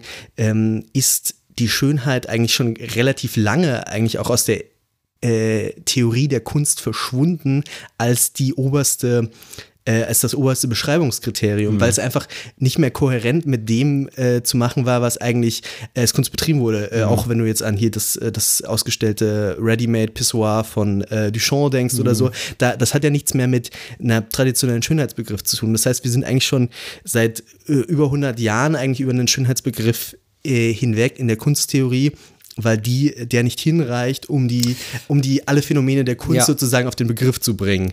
Deshalb überrascht mich das jetzt auch, nicht nur aus politischen Gründen, nicht nur, weil die Nazis sich auch für Schönheit interessiert haben oder irgendwie die, der Totalitarismus, sondern es überrascht mich einfach grundsätzlich, wieso Schönheit gerade als kunsttheoretischer Leitbegriff hier verwendet wird. Ja, ich würde sagen, äh, ähm, aber du beschreibst da gerade den Gegner und das sind halt dann diese Avantgarden äh, oder diese klassische Avantgarde. Ähm, äh, also das Argument von Peter Bürger in dieser Theorie der Avantgarde ist ja, dass, äh, wie du das schon sagst, also äh, Duchamp ist so das, also wirklich das perfekte Beispiel dafür, Ja. äh, was ja im Prinzip selbst schon eine Funktionalisierung äh, des, des äh, der Kunst, das heißt, dass die Kunst äh, ein soziologisches Phänomen ist. Das heißt, äh, Kunst ist nur ein Kunstwerk, wenn es eben ein Publikum dafür gibt, was diese Kunst als Kunst beobachten kann. Deswegen müssen die Avantgarden letzten Endes die Galerie erfinden, ne? weil die Galerie dann der soziale Ort ist, in dem Kunst als Kunst erkennbar ist. Davor brauchte man keine Galerie, weil die Kunst sozusagen ohne diese reflexive Ebene, nämlich das ist jetzt hier ein Ort für Kunst, Ja. sondern allein durch die Praxis ähm, des Gebets ähm, oder der herrschaftlichen Repräsentation äh, selbst diese Form der Kunst eben einge, eingebettet war in den Ja. Praktiken. In der modernen Kunst ist das eben nicht mehr so. Und in dem Moment, genau, muss, wird das Kunstwerk eben äh, soziologisiert, könnte man sagen. Ja. Weil eben die Künstler selbst reflektieren müssen, dass ihr Kunstwerk ähm, nicht mehr diese eigene Realität hat, äh, sondern diese Eigenrealität erzeugen muss, äh, indem sie eben als Kunst äh, beobachtbar wird. Und das ist sozusagen der große Witz dann eben de, der, der Ready-Mails natürlich, weil die das auf die, auf die Spitze treiben. Und Ja. gerade eben äh, diese, ähm, dann eben eine neue Form von Kunstwerk, nämlich das moderne Kunstwerk äh, letzten Endes ermöglichen. Damit ist aber natürlich diese Erhabenheitskraft, diese Wahrheitskraft, Ja. äh, die, die moralische Kraft, auch die, letztlich die politische Kraft, ne, dass eben so ein Kunstwerk nicht mehr wie, wie du vorhin gesagt hast, die, die herrschaftliche äh, Macht repräsentieren kann, die Ja. göttliche Macht repräsentieren kann. Und in dem Moment, wo ich in so einen Dom reingehe, Ja. weiß ich schon, das, das ist Gott. Ja, ne? das das, ist ja das Tolle. Und es funktioniert heute noch. Wenn ne? du in den Mainzer Dom gehst, dann, dann- weißt dann du, dann weißt weißt du, was Gott ist. Gott, Genau, ja, das das, stimmt, ja. funktioniert. So, aber in der modernen Kunst funktioniert es nicht mehr. Das, Ähm, da, das stimmt, die hat, die hat natürlich diesen Funktionswandel total zugegeben und Duchamp ist natürlich auch jetzt vielleicht ein bisschen so ein ra wirklich radikales Beispiel. Äh, auf jeden Fall, ähm, was ich eigentlich sagen möchte, ähm, dass die, dass die Kunsttheorie ganz einfach ähm, äh, begriffliche Probleme bekommen hat, schon lange mit der Schönheit. Ähm, das würde ich auf jeden Fall sagen. Und das ist eigentlich auch jetzt weder bei Do- Adorno in seiner, in seiner philosophischen Ästhetik als auch irgendwie schon bei Hegel eigentlich äh, so, so ein, äh, glaube ich, jetzt bei Hegel bin ich mir unsicher, aber so einen expliziten Schönheitsbegriff auch gab, wie noch bei Kant. Also es, oder wenn man jetzt an Danto denkt oder Goodman oder so, also die ganze äh, philosophische Ästhetik sozusagen, die hat sich jetzt nicht so stark, glaube ich, am Schönheitsbegriff orientiert die letzten äh, 100 Jahre oder so. Genau, die versuchen das aber jetzt wieder zu kriegen, sozusagen. Genau, Vielleicht also- sollte man äh, ja. zu, der, zu dem rechten Pendant, habe ich es mal genannt. Äh, gehen, Das ist natürlich jetzt auch das ein bisschen- ist natürlich ein fieses Argument von Wolfgang Ja. Ulrich. Ist immer so, wenn man was diskreditieren will, muss man sagen, ja, die, die Nazis haben Rechten das genauso, genauso. genau. Sehr faschistisch. Aber äh, er find, ich finde, er hat irgendwie auch schon einen Punkt. Ähm, ich würde sagen, er setzt das nicht gleich, aber er sieht ja gewisse parallele ähm, äh, Gedanken. Ja. Ähm, und das ähm, äh, schreibt er hier mit so ein paar Zitaten von äh, Martin Sellner. Ähm, und das äh, schreibt er, also Ulrich schreibt, bei Sellner klingt das, also diese, diese Idee, noch viel pathetischer. Und vor allem wird durch seine Worte bewusst, dass die aus Boden und Widerstand hervorgehende Bodenständigkeit auch ein ästhetisches Programm verlangt. Unser Ziel ist die, achso, jetzt Zitat Sellner, unser Ziel ist die geistige Verschärfung. Wir wollen die Herzen in Brand setzen, das glaube ich aus der Bibel, ne? ähm, etwas in Bewegung bringen, die entscheidenden Fragen erneut tiefer und mit politischen Folgen stellen. Die geistige Unruhe, der schlafende Furor Teutonicus, das ewig unzivilisierbare urdeutsche Fieber, das uns aus germanischen Urwäldern wie aus gotischen Kathedralen entgegenstrahlt, versammelt sich in uns. Ähm, Mann, er schreibt noch mal weiter, taucht auch hier wieder das Motiv der Überwältigung auf. So wundert dennoch die prononcierte Verwendung der Vokabel schön. So fordert Sellner im selben Zusammenhang, in dem er von Leuchtfeuer und Hoffnung schwärmt, jede Aktion habe wie eine visuelle Flaschenpost aus der Zukunft, die kommenden, noch viel schrecklicheren Szenarien im Hier und Jetzt sichtbar zu machen. Und weiter, der Effekt muss ein heilsamer Schock sein, der das gesamte Bewusstsein verändert. Wo Ja. warst du eigentlich Silvester, Jan? Äh, in Dresden. ähm, dieser, diese, also da kann ich echt, also da, äh, sorry, dass ich hier so hysterisch lache, aber das ist so, so krass irgendwie, diese, der schlafende Furor Teutonicus. Ja, ich habe ich hab das Gefühl, das ist wirklich so ein billiger Abklatsch. Also Ja, das meiste, es gibt so ein paar ganz oder? wenige, die so halbwegs originell, aber eigentlich alles, was man so liest, ist so ziemlich billiger Abklatsch von den 20er Jahre äh, äh, Intellektuellen. Also so, naja, wer war das so? Ähm, ja, die halt damals so geschrieben haben. Ähm, Ja. ja, das stimmt, das ist schon irgendwie auch sehr, sehr billig alles. Also, also so, so, das ist sozusagen das Disneyland für, für Rechte irgendwie, so äh, Genau. in Textform Der, vor allem der Urwald, das finde ich das der Urwald Wichtigste. und das urdeutsche Fieber. Naja, wie auch immer. Äh, trotzdem, ähm, ähm, er, er, er äh, äh, Ulrich schreibt ja auch sehr richtig, dass es pathetischer ist, äh, diese Idee, als das beim Zentrum für politische Schönheit vorgetragen wird. Ähm, meine Frage an dich wäre, stimmt das jetzt, dass hier eine, ein ähnlicher Gedanke ist? Oder ist das auch wieder nur zusammen äh, von, von, von Ulrich? Das also ich sag mal so, ich finde das so ein bisschen schon überzeugend. Mhm. Ähm, ich würde nicht sagen hier, das, das ist ja immer das Problem, was äh, bei diesen Argumenten dann dahinter steckt, ja, links ist gleich rechts und bla bla Ja, bla. ja, mhm. Ähm, aber dass bestimmte ästhetische Strategien jetzt erstmal unabhängig von politischen äh, äh, Richtungen äh, oder politischen Zwecken und äh, so weiter irgendwie identifizierbar sind, Ja. das finde ich irgendwie alles sehr legitim und irgendwie auch überzeugend. Also es ist hier schon eben die, die Idee, ähm, äh, in dem dass es eben dann diese, genau diese, diese Kraft äh, oder so eine Urkraft fast, ähm, äh, Urkraft ist vielleicht der falsche Begriff, aber auf jeden Fall eine Kraft, eine, eine, auch eine, eine sehr, sehr, sehr, eine echte Kraft, ähm, äh, die beim Zentrum für politische Schönheit eher so eine, eben diese moralische Kraft ist, ne, eine Kraft der Wahrheit, der, der Erkenntnis, eine humanistische Kraft, äh, so, aber wirklich in so einem ganz, ganz klassischen humanistischen Ja, Sinne ja. auch. Ähm, äh, und äh, bei, bei, bei, bei den, äh, bei Sellner ist das eben eher sowas äh, in dieser typischen merkwürdigen, ähm, äh, in diesen merkwürdigen Kabu- Kabularen eben so eine Volkeskraft, so eine germanische Mhm. äh, Urkraft, die da irgendwie äh, kommt. Ähm, Ja. Also Sellner spricht eben von dem heilsamen Schock, ne? Also Ja. das heißt, ähm, oder, oder diese visuelle Flaschenpost aus der Zukunft. Bei ihm geht es natürlich um den Volkstod, dass man der, den Volkstod, der Mhm. so gedacht dann in 50, 60 Jahren oder sowas stattfindet, dass man den heute schon richtig spürt, Ja. sozusagen das eigene Sterben äh, schon mal erfahren kann, nämlich Ja. als, als das eigene Sterben als Deutscher oder als Europäer oder als Weißer oder was auch immer man dann da so nimmt. Ähm, äh, und, und, und dadurch in der ästhetischen Form, ne? also den. Volkstod ästhetisch erleben kann und dadurch erst erst die echte Wut auf dieses System so richtig entwickeln kann und dann eben diesen, ähm, wie heißt es hier? Furor Teutonicus, das urdeutsche Fieber so richtig äh, frei machen kann und, und äh, es, es eben diesen Schock gibt, ähm, der dann, der dann irgendeine politische Aktion ähm, Genau. ähm, folgen lassen kann. Also die ästhetische Erfahrung ist hier auf jeden Fall bei beiden wirklich so auch so ein Weg zur Wahrheit halt wirklich. Also man sieht dann wirklich die, ähm, wie wir es ja schon beschrieben haben, die, die Fassade ist runtergerissen und man ist wir- wirklich plötzlich mit Leib und Seele erfasst von dieser, von dieser, ähm, dieser ursprünglichen Evidenz oder ursprünglich, weiß ich nicht, ob es jetzt bei Ruch auch ursprünglich ist, aber auf jeden Fall äh, sozusagen die, die, ähm, die moralische Lichtintensität, in der im gleißenden Licht der Moralität, wenn man das jetzt so böswillig lesen möchte, äh, steht man dann und äh, blickt, wie es wirklich ist. Ja. Und nicht nur, wie es wirklich ist, also ich weiß gar nicht, ob, wenn ich jetzt drüber nachdenke, es steckt wahrscheinlich gar nicht so viel drin, dass diese falsche Oberfläche, aber sozusagen dieses Böse, also dass dieses Böse in der Welt, ähm, also Moral ist ja dann eben diese Entscheid Unterscheidung zwischen Gut und Böse, das so richtig das Monster ans Licht holt quasi, ne?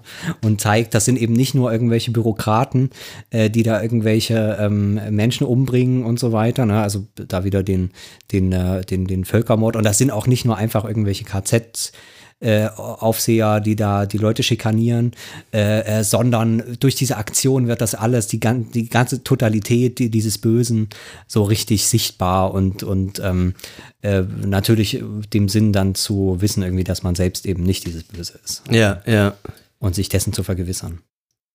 Ähm, Soweit ist der Zusammenhang irgendwie schon klar, oder? Ich, äh, ich finde es dann auch nicht ganz unplausibel, muss ich auch sagen. Also die, zumindest sagen wir mal, also das, muss man jetzt vielleicht auch sagen, äh, nur weil man in einem bestimmten ähm, Konzeption übereinstimmt, heißt das ja nicht, dass man äh, dann auch irgendwie dieselben, äh, in anderen Bereichen dieselben äh, Überzeugungen oder so teilt. Äh, es ist sozusagen ein verwandtes ästhetisches Konzept, kann man vielleicht sagen. Und bei beiden kommt, zumindest laut Ulrich, auch das Wort schön als, ähm, als prominenter Begriff vor ähm, äh, auch wenn er das jetzt hier gar nicht mit schönen Schönheitsvokabeln belegt, sondern eben mit diesen äh, auch mit den schrecklichen Szenarien. Also dann versteht hier offenbar Ulrich auch Schönheit halt eben nicht nur als das, was man jetzt traditionell schön nennen würde, sondern auch ähm, eine, eine Schönheit, die ja, die irgendwie komplexer sein muss, also die wirklich auch im, im Schrecklichen zu finden ist oder so. Das ist ja dann auch irgendwie schon ein bisschen, ähm, also gut, dann, dann, kann, dann macht das auch mehr Sinn, dass die von Schönheit reden, wenn das so ein weiter Begriff ist. Also bei Kant ist es ja tatsächlich so, dass er glaubt, dass ähm, Naturschöne und das Kunstschöne sind verwandt noch. Das hört dann später sicherlich auch auf, aber also äh, ein, ein, eine, ein, ein schreckliches Szenario ist nicht im selben Sinne schön wie eine äh, Rose. Äh, das möchte ich jetzt sagen. Und ja. deshalb äh, bin ich auch immer so irritiert von diesem Schönheitsbegriff hier.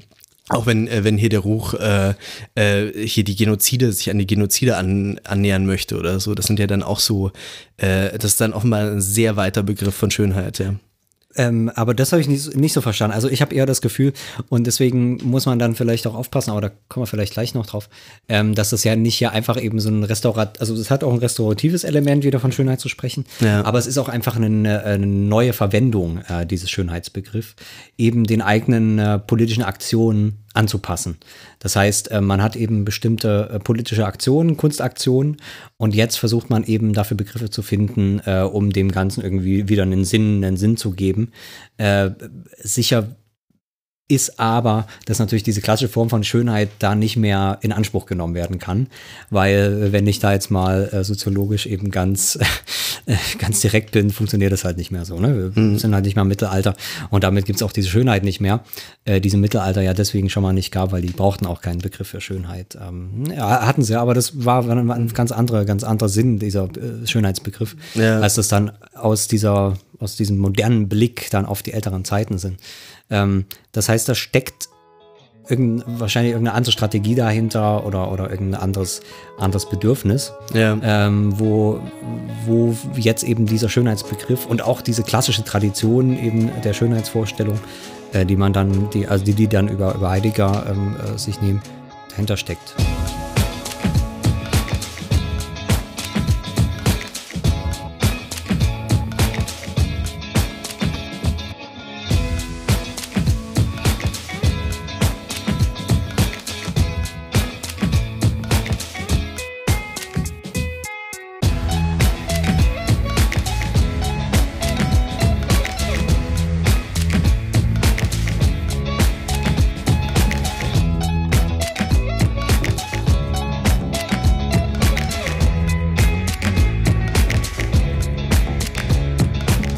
Steckt hinter der Wahrheit? Wir haben ja festgestellt eben, sind wir uns, glaube ich, auch einig, dass äh, das nicht ja so richtig funktioniert. Und jetzt kommen trotzdem wieder so ein paar Leute und sagen, naja, äh, wir brauchen doch mal wieder diese Wahrheitserfahrungen. Ähm, was ja vielleicht auch erstmal gar nichts Schlechtes sein muss. Vielleicht Genau. ähm, brauchen wir das auch heutzutage wieder. Ja. Äh, in so einer postmodernen, ähm, äh, sinnlos gewordenen Welt kann ja auch sein, dass das, ähm, dass das äh, nützlich ist.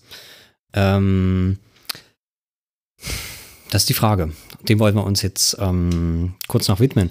Ähm, auch das schreibt dann eben Wolfgang Ulrich später, was da eigentlich dahinter steckt, äh, hinter dieser Wahrheitserfahrung. Ähm, und er schreibt da eben dieses Erhabenheitsgefühl, ähm, was natürlich jetzt, das haben wir ja auch schon gesprochen, nicht mehr das ganz dieses mittelalterliche Erhabenheitsgefühl sein kann, aber trotzdem ein Erhabenheitsgefühl.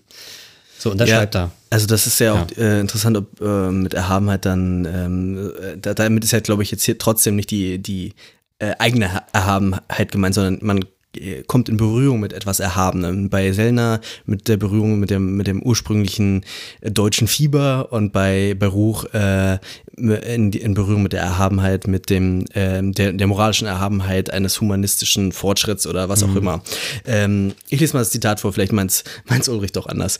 Äh, es braucht die, die bei einer Aktion erzeugte Erhabenheit, um den Menschen, die daran teilhaben, eine Idee von Humanität und Menschheit emotional gegenwärtig zu machen und um ihnen den Eindruck zu vermitteln, sie verkörperten selbst eine solche Idee in besonders reiner Form.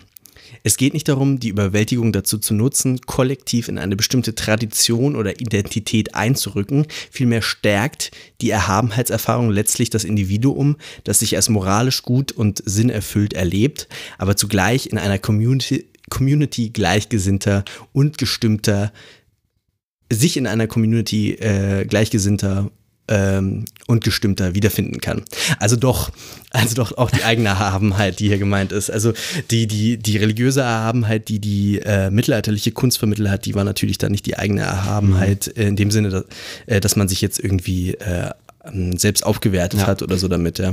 Erinnert er erstmal wiederum an den Kant, ne? Es äh, ist zwar einmal das Individuum, was da drin steckt, aber dann eben auch die, die Gemeinschaftserfahrung, aber Genau. nicht eben in einem gesellschaftlichen Sinne, sondern das glaube ich, ja schon der Schlüsselbegriff in einem Community-Sinne. Äh, das heißt eben einer Community von moralisch guten und, und, und äh, sinnvoll agierenden, irgendwie denkenden, fühlenden. Ähm, das ist so ein bisschen wie bei diesem Aufstand der Anständigen und Ja, sowas, ja. wo man irgendwie so ein gemeinsames Gefühl von äh, ja, moralischer Richtigkeit ähm, ähm, des Denkens und des Handelns äh, hat. Zumindest in dem Moment, äh, wo diese Kunst irgendwie stattfindet und erfahren wird.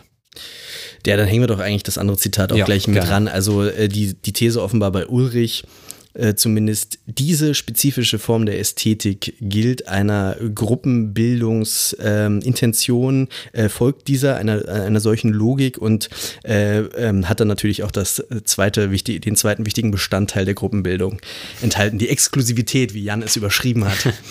Allerdings impliziert die partizipativ immersive Dimension der Aktion des Zentrums für politische Schönheit auch, dass diejenigen, die nicht daran teilnehmen, ja, die weder Zeit noch Geld aufwenden, um daran teilzuhaben, als weniger leuchtend, gar als moralisch minderwertig eingeschätzt werden. Steile These.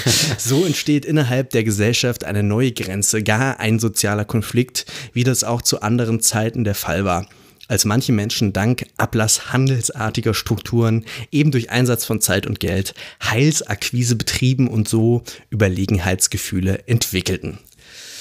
Da, also da zieht jetzt äh, Ulrich auch alle Register. Also es ist nicht nur irgendwie äh, Community äh, bilden, bil, äh, Building sozusagen, sondern es ist eine ganz klare Distinktionslogik. Es, es ist die Hybris sozusagen der, so, der moralischen Überlegenheit, die hier dem vermutlich bürgerlichen äh, äh, äh, Zentrumspublikums äh, unterstellt Spät, wird. Spätbürgerlich, müsste man sagen. Spätbürgerlich äh, unterstellt wird. Also es ist so ein ganz, äh, ganz fieses Ad hominem-Argument. Also es sind die, es ist eigentlich das Niedrigste, was die Leute hier antreibt äh, zu ihrer zur Aktion. Ja, also es wird ja hier nicht, es wird ja hier keine über keine persönlichen, äh, persönlichen Motive und so weiter gesprochen. Naja, doch, Sondern, doch, oder?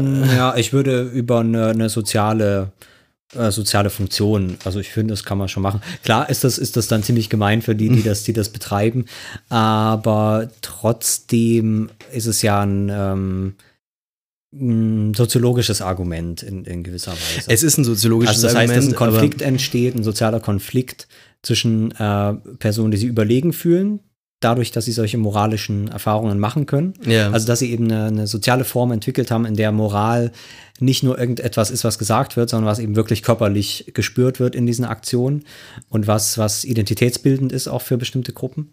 Ähm, äh, und eben denjenigen, die das nicht ist. Und quasi diese, diese, ähm, dieses Kunstwerk, selbst diese, oder, oder dieses Kunstwerk als, als eine soziale Praxis, das ist ja, ist ja Aktionskunst, ne? Das ist ja nicht so eine Galerie geht, sondern was man wirklich erlebt als, als, als, als Aktionskunst eben. Und in dieser Praxis dann diese Differenz eben auch hergestellt wird. Ja. Äh, weil ja, das ist eben die Natur der Mor Moral, ne? eben das Kunstwerk selbst dann anzeigt, wer hat hier dieses moralische äh, äh, Erleben und Verständnis und wer wird hier an den Pranger gestellt. Äh, sei es dann EU oder Bundesregierung und alle, die quasi mhm. irgendwie da mit drin stecken und das verteidigen. Ähm, ja, also mein ja. Problem mit der ganzen, mit dieser Interpretation ist, also nicht, dass sie jetzt vollkommen aus der Luft gegriffen wäre oder dass sie nicht auch irgendwie plausibel ist in Bezug auf ähm, bestimmte Kunstaktionen, ist eben, dass das eigentlich für alle Gruppenbildungsprozesse in einem bestimmten Maße gilt. Also das ist wirklich das Einmaleins von Gruppenbildung. Ich, äh, ich glaube, zum Beispiel Simmel beschreibt jetzt auch äh, soziale Kreise in einer ähnlichen äh, Distinktions- und ähm, äh, Identitätsbildungsdialektik sozusagen. Also ich, ich möchte sagen, jede, jedes politische, jedes moralische, jedes individuelle Handeln kann in so eine Interpretationskontext gestellt werden. Das ist grundsätzlich logisch bei allen menschlichen Handlungen möglich.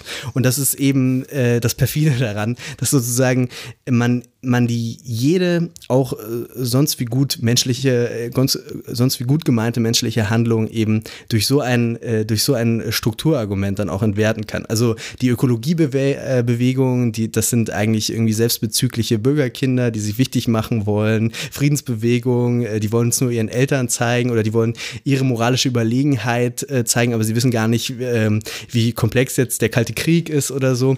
Ähm, solche, solche Argumente sozusagen, die sind die kann man nicht äh, entkräften eigentlich richtig. Also man, man, ich könnte gar kein Kriterium angeben, äh, mit dem ich das jetzt wieder widerlegen könnte. Und deshalb habe ich immer ein bisschen Probleme mit diesen, äh, mit diesen sozusagen Gruppenreduktionen und diesen auch teilweise eben psychologischen Gruppenreduktionen. Das haben wir jetzt gar nicht vorgelesen, aber bei mhm. den, bei den Rechten ähm, ist es ja noch ein bisschen härter. Da reduziert äh, er es ja nicht nur äh, egoistisch, sondern auch noch ähm, äh, sexuell sogar. Also äh, äh, äh, hat so eine psychologische Deutung, dass äh, ähm, in der Recht bei den bei der identitären Bewegung Bilder beliebt sind, auf denen äh, eine einzelne Jungfrau festlich oder nur leicht bekleidet mitten in einem Wald äh, zu sehen ist. Solche Bilder belohnen Männer fantasierende Waldgänger mit der Aussicht, eine einsame Frau vor Fremden retten zu können. Äh, Finde ich auch sehr plausibel. Ich möchte nur sagen, äh, dieses Spiel können wir mit jedem spielen. Also äh, ja, okay. Also da hast du natürlich einige äh, erstmal recht, weil ähm, klar bestimmte bestimmte auch irgendwie äh, körperlich äh, oder irgendwie oder verkörperte ähm, Identitätserfahrungen für Gruppen wichtig sind. Jetzt würde ich aber sagen, ähm, wir haben es ja hier nicht mit irgendeinem Gruppenbildungsprozess zu tun, sondern schon mit der Frage nach Politik. Und ähm, ob äh, quasi Politik über, und da spreche ich über, über moderne Politik, ähm, die irgendwie parlamentarisch über Parteisysteme oder lass es auch über soziale Bewegungen oder sowas äh, äh, laufen muss, würde ich sagen, sind Gruppenbildungsprozesse, haben irgendwie eine größere Breite ähm, oder Identitätsbildungsprozesse und zwar in einem ganz, ganz äh, ganz einfachen Identitätsbegriff, haben doch eine größere ähm, Vielfalt an, an Formen, als äh, sich äh, äh, als moralische Gemeinschaft zu fühlen. Also das heißt, ähm, äh, eine Sekte ähm, äh, funktioniert ein bisschen anders als eine, als eine, als eine Kirche. Ja. Also eine Sekte braucht eben, hat andere Mittel, die ist einmal an der Größe begrenzt, weil sie mhm. eben bestimmte, bestimmte Erfahrungsformen äh, äh, nicht, nicht liefern kann, wenn sie, wenn sie eine Großorganisation ist. Ähm, das heißt, eine, eine Sekte äh, wird, wenn sie immer und immer weiter wächst, automatisch zu einer Kirche, weil sie diese, diese ähm, Erfahrungen nicht mehr liefern kann, mhm. weil dann eben äh, die, die, die Gruppengröße zu groß ist. Ähm, Äh, und und äh, Großorganisationen machen das über Mitgliedschaft. Ähm, da wird eben dann nicht mehr, äh, also da ist man eben nicht mit, mit seiner ganzen Person und nicht mit persönlichen emotionalen Erfahrungen drin. Die können sich meinetwegen auch in so einer Partei gut machen für Reden, aber ein Kriterium für die Mitgliedschaft und für ähm, auch ähm, das, das Funktionieren dieser Organisation ist jetzt, wenn man jetzt an so eine politische Partei zum Beispiel denkt, nicht, dass du dort irgendwie bestimmte moralische, ähm, äh, äh, ästhetische Erfahrungen hast, sondern das Kriterium ist halt dort, dass du irgendwie jede Woche zu, zu der Abteilungssitzung kommst und dort ähm, äh, tapfer erscheinst und, und, und äh, ähm, für, die, für die Vertretung dieser Interessen, die diese Partei vertritt, irgendwie arbeitest und diese Partei das irgendwie auf die Reihe kriegt, eine große Anzahl von Menschen so zu organisieren, dass eine Interessenvertretung irgendwie stattfindet. Ähm, und Nichtsdestotrotz sagen, werden jetzt aber auch äh, Parteien so interpretiert. Also äh, die, die Grünen sind halt so irgendwie so, so äh, Gutmenschen ja, mit ja, schlechten ist, Gewissen. Ja, das ist dann, die, ja, aber ähm, genau, darauf wollte ich noch eingehen. Du hast ja dann das Bewegungsargument äh, gemacht, ja. dass diese Bewegungen äh, äh, das anders gemacht haben, zum Beispiel mit solchen moralischen Formen und so weiter. Ähm, da würde ich dir erstmal äh, ähm, äh, ähm, recht geben. Klar, die haben das anders gemacht. Aber wenn man sich anguckt, wie äh, geht der langfristige Erfolg dieser Bewegungen und da würde ich dann wirklich einen Unterschied machen. In dem Moment, wo diese Bewegungen diese Form von Morali also moralischer Erfahrung dort reingestellt haben, von auch moralisch äh, motiviertem Protest, ähm, also das heißt, wo der Protest und die politische Aktion über diese Moralerfahrungen läuft und so weiter, äh, da sind sie letztlich gar nicht so erfolgreich gewesen. Also das heißt, der Erfolg dieser Bewegungen ist eigentlich dann zu zeigen, wenn sie das geschafft haben, eine dauerhafte, ähm, ähm also auf Dauer gestellte, das heißt nicht auf, auf solche ästhetischen Aktionen oder sowas mhm. reduziert basierten Erfahrungen, sondern wo sie letzten Endes organisatorische Strukturen entwickelt haben, in denen sicherlich auch Leute, die sie moralisch verbunden gefühlt haben, agiert haben, aber in dem das nicht äh, das erschöpft hat, das, was dort getan wurde, sondern in dem sie in vielen Fällen dann doch relativ klassische, wenn man das so sagen will, in Anführungsstrichen, die seht ihr jetzt nicht, weil ich die mit meinen Fingern gemacht habe, aber mhm. äh, klassische Organisationen aufzubauen. Im Falle der Grünen natürlich eine Partei, die dann äh, sicher mit an Motivation, die Grünen Politiker, vor allem der ersten Generation waren natürlich andere Menschen als als, als jetzt von der CDU äh, oder auch von den Sozialdemokraten, aber dann sozusagen in der Lage waren, sich auf die politischen Prozesse, auf die politischen Formen einzulassen und ähm, damit auch zu akzeptieren, dass ähm, sozusagen diese moralische Erfahrung ähm, politisch noch nicht sozusagen äh, viel bedeuten muss. Ähm, das ist, glaube ich, schon, schon ähm, ähm, das Wichtigste. Das heißt, in dieser, in dieser Erfahrung also bilden sich natürlich diese Communities, ähm, aber, aber was politisch aus diesen Communities dann äh, folgt, das ist, das ist, finde ich, eine ganz andere Frage. Also, dass jetzt ähm, größere Organisationsstrukturen auch mit ganz anderen ähm, ein ganz anderem äh, Verhältnis von Anonymität auch und von, äh, ja, irgendwie aus so einem, so einer Alltäglichkeit und so auskommen, jetzt erst so eine, so eine so, so ästhetische Versuche oder so, das glaube ich schon auch. Also das ganz sicher. Ich meine, ich meine ganz allgemein äh, nur, dass, dass sozusagen ähm, äh, diese, diese Lesart, ähm, dass jemand irgendwie gar nicht aufrichtig ist, sozusagen mit seinen Motiven, sondern eigentlich versteckterweise ganz andere äh, viel kleinere Motive hat.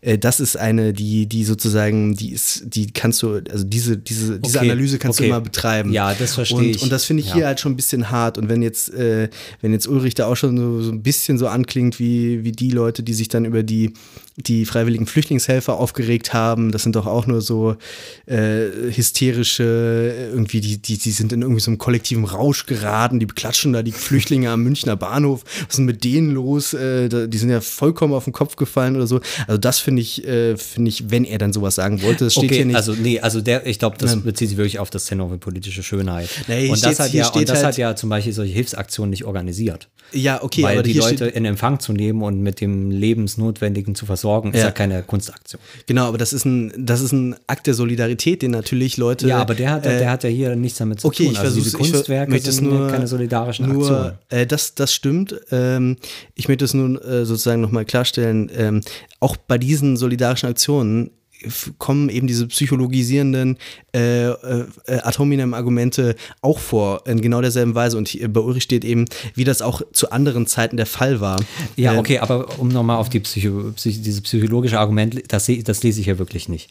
Also er schreibt nur, ähm, dass ähm, Ja, bei den Rechten schon, äh, bei den Rechten schon. bei den ja. Rechten schon, aber hier geht es ja jetzt um das Zentrum wieder. Ja. Und da steht das so nicht drin. Da steht es natürlich drin, dass ähm, ähm, also erstmal das empirische oder diese empirische Feststellung, die dann gedeutet wird, dass da eben äh, natürlich ein Unterschied das macht, ob du daran teilnimmst oder nicht. Ne? Du kannst halt auch nur in der Sekte sein, wenn du halt dort schon in Trance mit den Leuten warst. Und Ja. genauso kannst du eben nur äh, diese moralische Erfahrung haben, wenn du dort eben äh, dich richtig äh, dieser Kunst ausgesetzt hast und die erfahren hast. Äh, und dass das natürlich ganz spezifische Publika sind und jetzt nicht die Allgemeinheit, Ja. ähm, äh, das, ist, das ist irgendwie auch klar. Ähm, und ähm, dann schreibt er ja nur, so entsteht innerhalb der Gesellschaft eine neue Grenze.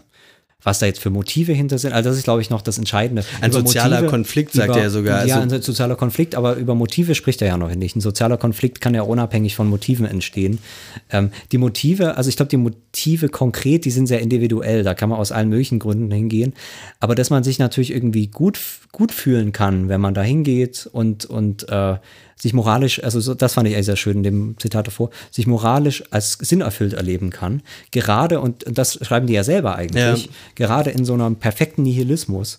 Ja. Ähm, das sind halt, also man kann natürlich gerade, wenn man eben äh, ja diesen auch diesen Nihilismus äh, des politischen Systems erfährt und äh, gerade in, in Merkel Deutschland Ja. ähm, äh, die, dieses Stillstehen dieses Systems ähm, äh, äh, und natürlich die großen Verbrechen, die da auch begangen werden äh, von, von diesem politischen System, äh, also die humanitären Verbrechen, äh, und offenbar interessiert es niemanden, dann kann das natürlich ein Motiv sein und das wird man, glaube ich, empirisch auch so finden, wenn man mal mit den Leuten äh, oder so eine Umfrage und so eine Phänomenologie dieser Demonstration macht oder eine Ethnographie, da wird man das natürlich auch finden, dass die Leute Ja. sich natürlich da als Sinn, Sinn erfüllt und ihre politische Existenz äh, einen neuen Sinn haben, der aber umso, umso greifbarer ist, weil er eine ästhetische Form hat. Ja. Und äh, das ist, glaube ich, dann das Entscheidende, und das wäre dann eigentlich mein Argument, und eine mediale Form hat. Das heißt, das sind, diese Ereignisse haben eigentlich keine eigene Existenz. Das ist auch nicht der Sinn, dass jetzt zum Beispiel ähm, so ein kleines Holocaust-Denkmal bei dem Höcke steht. Ja. Ich meine, der Höcke, ja, also klar, der kann sich aufregen, aber es ist ihm doch auch am Ende egal. Beziehungsweise sagen wir es mal so, es ist auch egal, ob es ihm egal ist oder ob er sich aufregt. Im Wesentlichen geht es eben um das Kunstwerk. Das heißt, in dem Fall um die Berichterstattung darüber. Ja. Also da gibt es dann, so wie das immer sehr aufschlussreich ist, nicht die medialen Bilder, sondern dann so von so Fotografen oder meiste Fotografen, die dann nochmal sich 20 Meter hinter den Medientross bewegen und dann den Medientross nochmal fotografieren. Mhm. Ja. Das ist dann immer eigentlich das Aufschlussreichste, wo du dann irgendwie, also wo das meistens alles ziemlich ähm, beliebig und belanglos aussieht. Ähm, das heißt, die Gesamtszenerie ähm, und die, die eigentliche Inszenierung erst dann durch diese, durch diese, durch diese mediale Berichterstattung entsteht. Und Ja. sobald man dann diese mediale Berichterstattung sozusagen als Beobachtung zweiter Ordnung beobachtet, dann ist es meistens, dann sind es halt nur irgendwie so ein paar Jugendliche, die da halt irgendwie stehen und sowas gemacht haben und so. Äh, und, und es verliert irgendwie sofort seine, seine Wirkung. Das heißt, also mein Argument ist eigentlich nur, dass es eben äh, um eine mediale Strategie geht. Auch da sicher im Anschluss an das, was auch Greenpeace oder so gemacht hat. Ne? Also wo du halt auch Bilder, indem du irgendwo Aktionskunst machst oder irgendein Transparent an einer Öl, Ölplattform oder was auch immer. Ähm, oder dich mit, mit dem, mit diesem Schiff dort, äh, Sea, ich weiß nicht, wie die hieß, ähm, dort auf die Meere begibst. Shepherd. Ähm, sea Shepherd, genau. Und dort eben den Konflikt suchst und so Ja, weiter. Ähm, wo es natürlich um die Bilder geht, um die Berichterstattung darüber, um, um quasi, also um, wenn man die Diagnose dahinter natürlich ist eine durchmedialisierte Gesellschaft, die ihre Ja. Themen nur über die Medien findet Ja. äh, und dann eben sagt, okay, wir müssen da in die Medien rein. Ähm, Okay, aber jetzt- soweit, äh, soweit so unkontrovers, ja, genau, auch, oder? So, wo ich aber das Problem sehe, ähm, dass ich dann in dieser Strategie diese, ähm, also diese Strategie dann diese, diesen, ähm, dieses Problem dieser medialen äh, Hyperrealität könnte man es, es nennen, ne?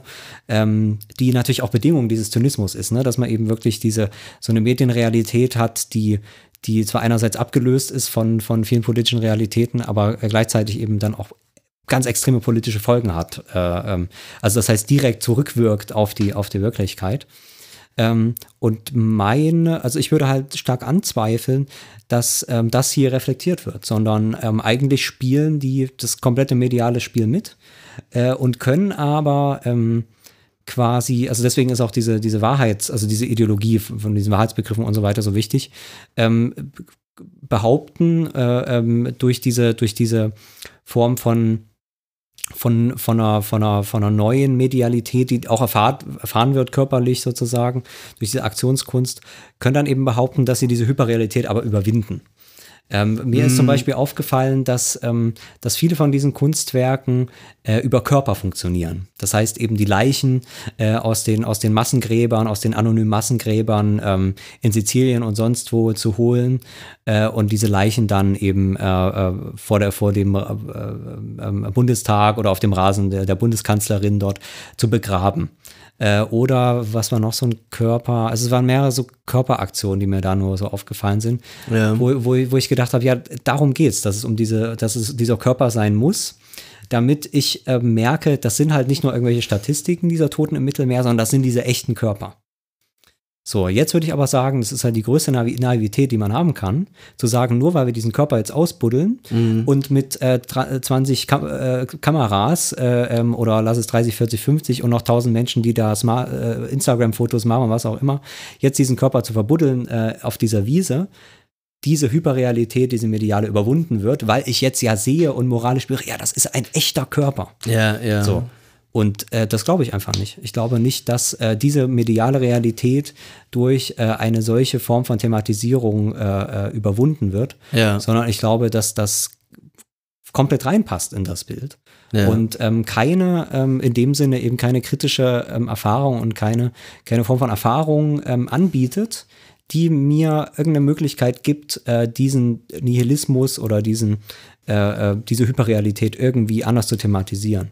Ähm, weil sie eben ähm, sich vollständig auf diese med- medialisierten Wirklichkeiten einlässt. Okay, also Und jetzt, das ist, das ist, das ist einfach mein Problem. Dann verstehe ich auch so ein bisschen besser, was du meinst, dass äh, sozusagen diese, diese Variante, auch diese Art der ähm, ästhetischen Grundposition nicht reflexiv genug ist, wie es jetzt zum Beispiel auch so ein Duchamp-Pissoir wäre oder so. Das ist eigentlich auch die ganze Medialität äh, mit reflektiert oder Andy Warhols äh, 15 Minuten Ruhm für jeden oder solche Geschichten. Äh, also so, das ist, äh, dass da quasi diese Reflexionsstufe eigentlich wieder entfallen ist, die eigentlich schon die, die Konzeptkunst ganz Genau. gut äh, auch die Videokunst und so weiter ähm, äh, inne hatte und jetzt stattdessen wieder dieser, dieser emphatische Wahrheitsbegriff Mhm. irgendwie aus so einer, eigentlich auch schon fast, also wieder äh, quasi der ganze, die ganze postmoderne Reflexion irgendwie fehlt wieder. Okay, dann, Mhm. dann leuchtet mir das mehr ein. Also du würdest, würdest dir eigentlich eine Kunst wünschen, vielleicht, die, die in ihren Mitteln auch sozusagen diese, diese Paradoxie darstellen kann. Also diese Medialisierung zum Beispiel, Genau. diese Hyper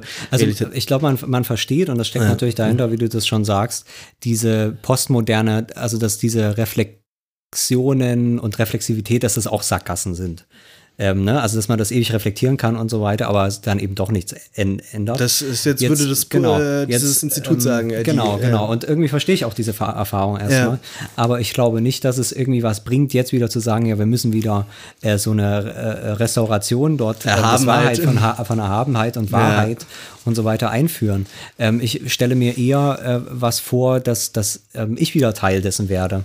Also das heißt, dass ich mich nicht nur als ähm, dieses moralische Wesen begreife und als ein moralisches Wesen von anderen moralischen Wesen, die sich in dieser, in dieser Emotionalität ähm, da irgendwie so eine Bestätigung finden können, so eine Sinnerfüllung, sondern eher, ähm, ich, ich glaube eher, dass es eine Verunsicherung braucht. Also das heißt, äh, dass ich mich, und das muss man dazu sagen, es sind natürlich so die also es kommt ein bisschen auf die Aktion an, aber ähm, ich glaube bei der, bei der, dieser, ähm, die Toten kommen Aktion, da waren schon relativ viele in so einem Demonstrationszug mit dabei, aber auch da paar hundert, lass es vielleicht tausend sein. Das sind keine großen, großen politischen Demonstrationen oder so. Ja. Ähm, äh, das heißt, im Wesentlichen ist es darauf angelegt, dass Leute an ihrem Handy sitzen äh, und diese Bilder sehen und die Artikel davon lesen. Ja. So, und ich würde mir jetzt eine Kunst wünschen, die da vielleicht anfängt, zu sagen, ja, was ist denn jetzt hier noch Politik, wenn die nur darin besteht, dass du hier vor deinem Smartphone sitzt und irgendwie sowas liest?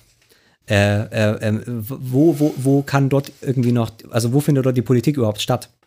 Äh, und ist es jetzt irgendwie äh, eine politische Strategie, das zu überbrücken und zu sagen, ähm, ich kann jetzt äh, zu Hause mit meinem Smartphone sitzen und die Bilder sehen und denken, ja, super, und ich mich eben als sinnerfüllt fühlen und dann die Kommentare lesen, ne, und, und so, und dann durch dieses Community Building da quasi diese mediale, diese mediale äh, Instanz überbrücken äh, und, und so ein bisschen äh, parasozial quasi dann wieder, wieder der Gemeinschaft der, der moralisch äh, äh, gut denkenden und, und richtig denkenden, äh, also zu, zum Teil dieser Gemeinschaft werden. Äh, oder kann ich, kann ich eben diese, dieses Problem, was da drin steckt, selber thematisieren? Und vor dem Hintergrund, und das denke ich natürlich vor dem Hintergrund, dass ich auch nicht weiß, was die politischen Folgen von diesen Aktionen sein sollen. Die können mhm. natürlich, indem sie in diese Medien reinspielen, das Vokabular bedienen, was diese Medien eben haben. Äh, das heißt, bestimmte Thematisierungen mhm. und so weiter und so fort. Gleichzeitig äh, äh, gilt auch für diese Aktion der 24-Stunden-News-Cycle. Das heißt, nach äh, 24 Stunden ist es halt auch wieder raus aus den Nachrichten. Und wenn dann nicht, und das finde ich dann schon das Interessante, wenn dann nicht Parteien das aufgreifen als Anlass, dann ihre politischen Strategien mal äh, zu, zu überdenken oder bestimmte Themen, die, die schon da sind, zu, äh, auf die Tagesordnung zu stellen und so weiter, dann bleibt es auch im Prinzip konsequenzlos. Dann bleibt, bleiben eben diese emotionalen äh, ähm, ja, so Leucht, äh, Leuchtfeuer quasi, ja. aber, aber that's it. Weil eine moralische Erfahrung immer eine, eine entfremdende, ähm, entfremdende Erfahrung ist von, von eben dem Bösen der Welt, ähm, äh, auf das man aber nicht mehr zugehen kann, sondern dass man nur als, als Böses erfährt in dieser moralischen Erfahrung. Ähm, also ich halte das für keine, für keine politische Strategie, mit der irgendetwas von dem, was hier vorgeblich ähm, behandelt werden soll, irgendwie änderbar wäre. Ich, bin, ich glaube, das ich glaube das wirklich nicht.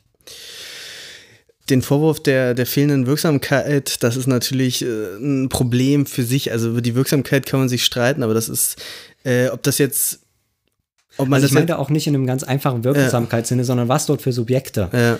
äh, hergestellt werden in diesen sozialen Formen. Ja. Und ich habe nicht das Gefühl, dass es ein politisches Subjekt ist, ähm, was äh, sich eben dieser Welt offensiv äh, darauf zugehen kann ja. und mit seiner eigenen Verbundenheit in dieser Welt äh, äh das fragen kann. Okay, okay, so, also dieser, das dieser so diese moralische Furor, der dort äh, erzeugt wird, dass der einfach ähm, nicht, nicht sozusagen so in dem Maße erkenntniskonstitutiv ist, dass sozusagen nicht mal dieser Anspruch der, der künstlerischen Horizonterweiterung eigentlich eingelöst werden kann, sondern eigentlich nur ähm, eher eben die, die, das Spektakel für den Konsumenten mhm. sozusagen. Das wäre ja deine, deine These dann auch.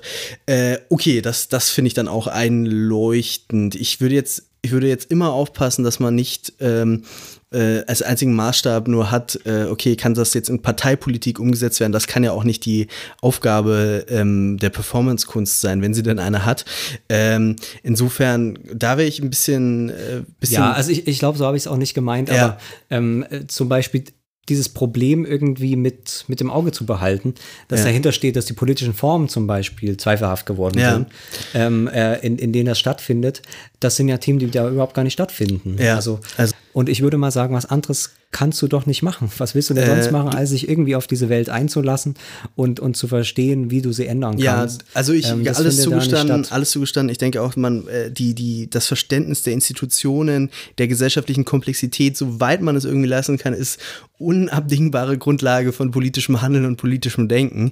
Das bedeutet aber vielleicht dann auch nicht, dass die Kunst äh, die Grammatik des Parlamentarismus übernehmen muss. Jetzt ist die Frage, ist die, ist die Moral, die Moral und die, ähm, die ethische Kritik sozusagen die Grammatik, der sich die, äh, der sich der, äh, die Kunst bedienen sollte, ist die aufschlussreich oder ja. ist die einfach die schlimmste okay. Reduktion von allen? Also, und ich, ich habe dein Argument verstanden. Ich bin auch ganz bei dir. Ich bin auch meistens einer Meinung, dass sozusagen dein, deine Position, und ich finde sie jetzt auch sehr plausibel, ist, ähm, diese gut-böse Unterscheidung, die äh, lässt mich nichts verstehen, die lässt, die distanziert mich noch mehr, die, die erhöht den Zynismus. Das finde ich äh, plausibel äh, in einem bestimmten Grade. Ich weiß nicht, ob ich jetzt die Grammatik, äh, die moralische Grammatik ganz aus dem öffentlichen Diskurs herausnehmen äh, wollte und aus dem künstlerischen Diskurs.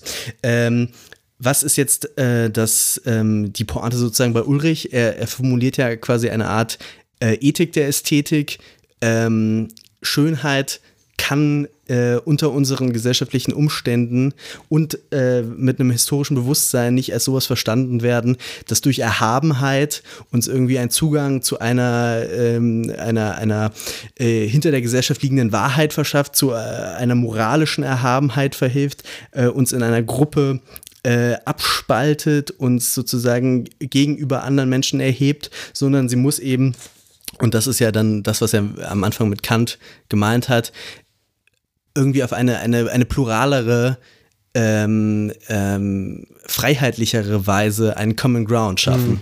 Genau, das ist dann eben das demokratische Argument. Ja. Da bin ich auch manchmal ein bisschen vorsichtig, weil ähm, dass ich jetzt irgendwie Verständnis für Faschisten Hm. entwickeln muss äh, äh, und den Common Ground mit Faschisten suchen muss, ähm, glaube ich auch nicht. Ja. Ähm, ich glaube aber zum Beispiel, dass selbst diese Meint er moralische vielleicht auch Erfahrung, nicht, oder? Ja. Wahrscheinlich nicht, aber trotzdem ist ja immer die Frage, natürlich hat das demokratische, dieser demokratische Common Ground auch seine Grenzen. Ähm, das ist natürlich jetzt nicht Thema. Aber selbst da würde ich sagen, äh, diese Grenzen dieses demokratischen Common Ground wirklich dann zu erfahren, als, als eine politische Erfahrung, auch das wird so eine Ästhetisierung dieses Problems nicht, nicht, nicht lösen.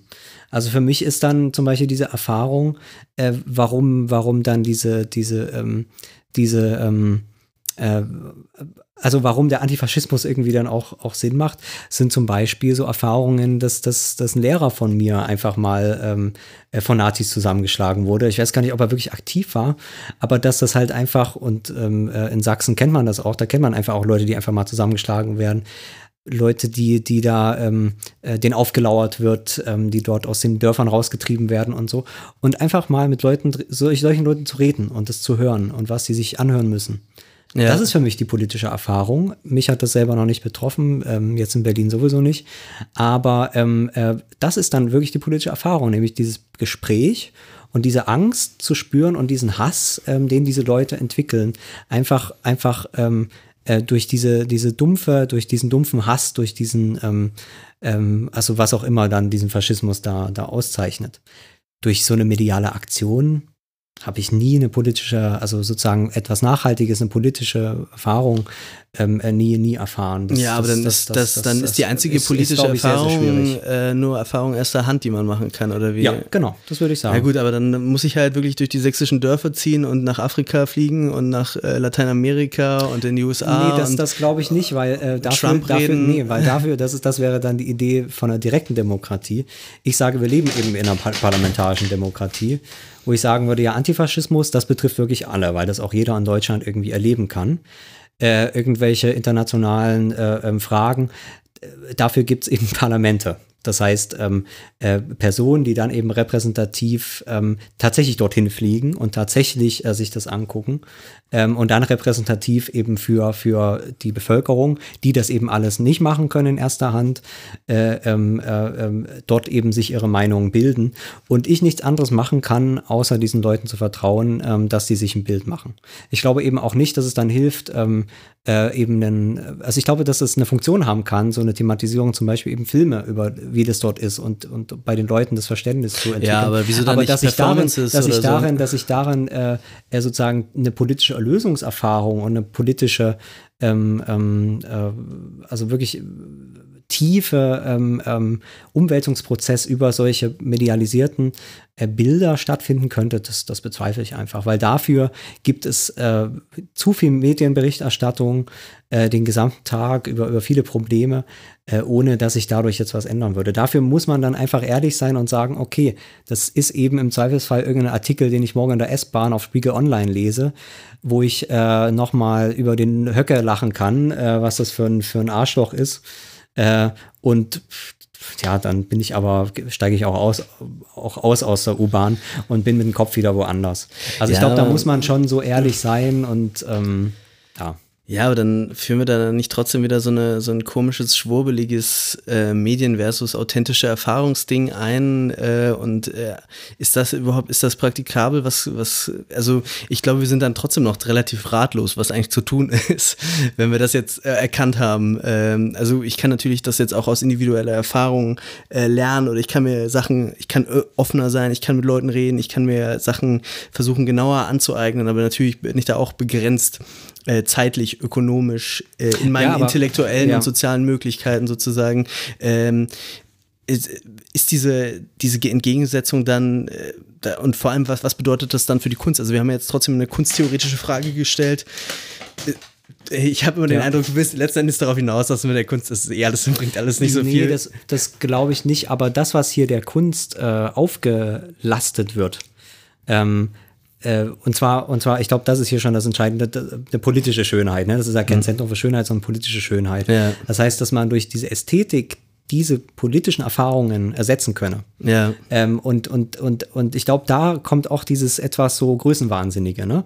Dass man eben, weil die Massenmedien ja eben eine unheimliche Reichweite haben, ne? Die machen eine Kunstaktion und Millionen von Menschen können das in Echtzeit irgendwie äh, sehen. Und, und äh, da ist irgendwie so eine Erweckungsidee drin, dass eben ähm, ich sozusagen diese langwierigen politischen Bildungsprozesse, äh, die, die Interaktion, und zwar die Interaktion zwischen echten Menschen und nicht zwischen äh, Leuten, die auf Facebook irgendwas schreiben oder irgendein äh, Zentrum, äh, irgendein YouTube-Video über eine Aktion des Zentrums für politische Schönheit angucken, sondern das, was eben kleinteilig in dieser, in diesen politischen Institutionen stattfindet. Ähm, dass das ersetzen, also dass man das ersetzen kann durch solche, durch solche ähm, Kristallisationen von politischen Fragen, ähm, davor will ich einfach warnen, weil das, das funktioniert so nicht. Also bin ich, Ja. bin ich überzeugt. Und wie gesagt, ich würde eher sagen, dass es davon ablenkt und, und dann ähm, äh, quasi politische Prozesse und Fragestellungen und Entwicklungen der Gesellschaft vielleicht eher stoppen kann, äh, weil sie eben ähm, genau solche, solche Stopppunkte setzt und, und eben solche Bilder liefert. Und Bilder sind eben am Ende dann doch immer Bilder. naja. Ja, das Verhältnis von Politik und Kunst bleibt weiterhin kontrovers. Wolfgang Ja. Ulrich hat uns auf jeden Fall bereichert. Herr Ulrich, wenn Sie zuhören, kommen Sie doch mal zu uns in die Sendung. Sehr gerne. Wir haben es nicht so gemeint mit den kritischen Bemerkungen. gut. Dann war's das erstmal für heute. Jo, macht's gut. Macht's gut. Bis zum nächsten Mal. Ciao. Ciao.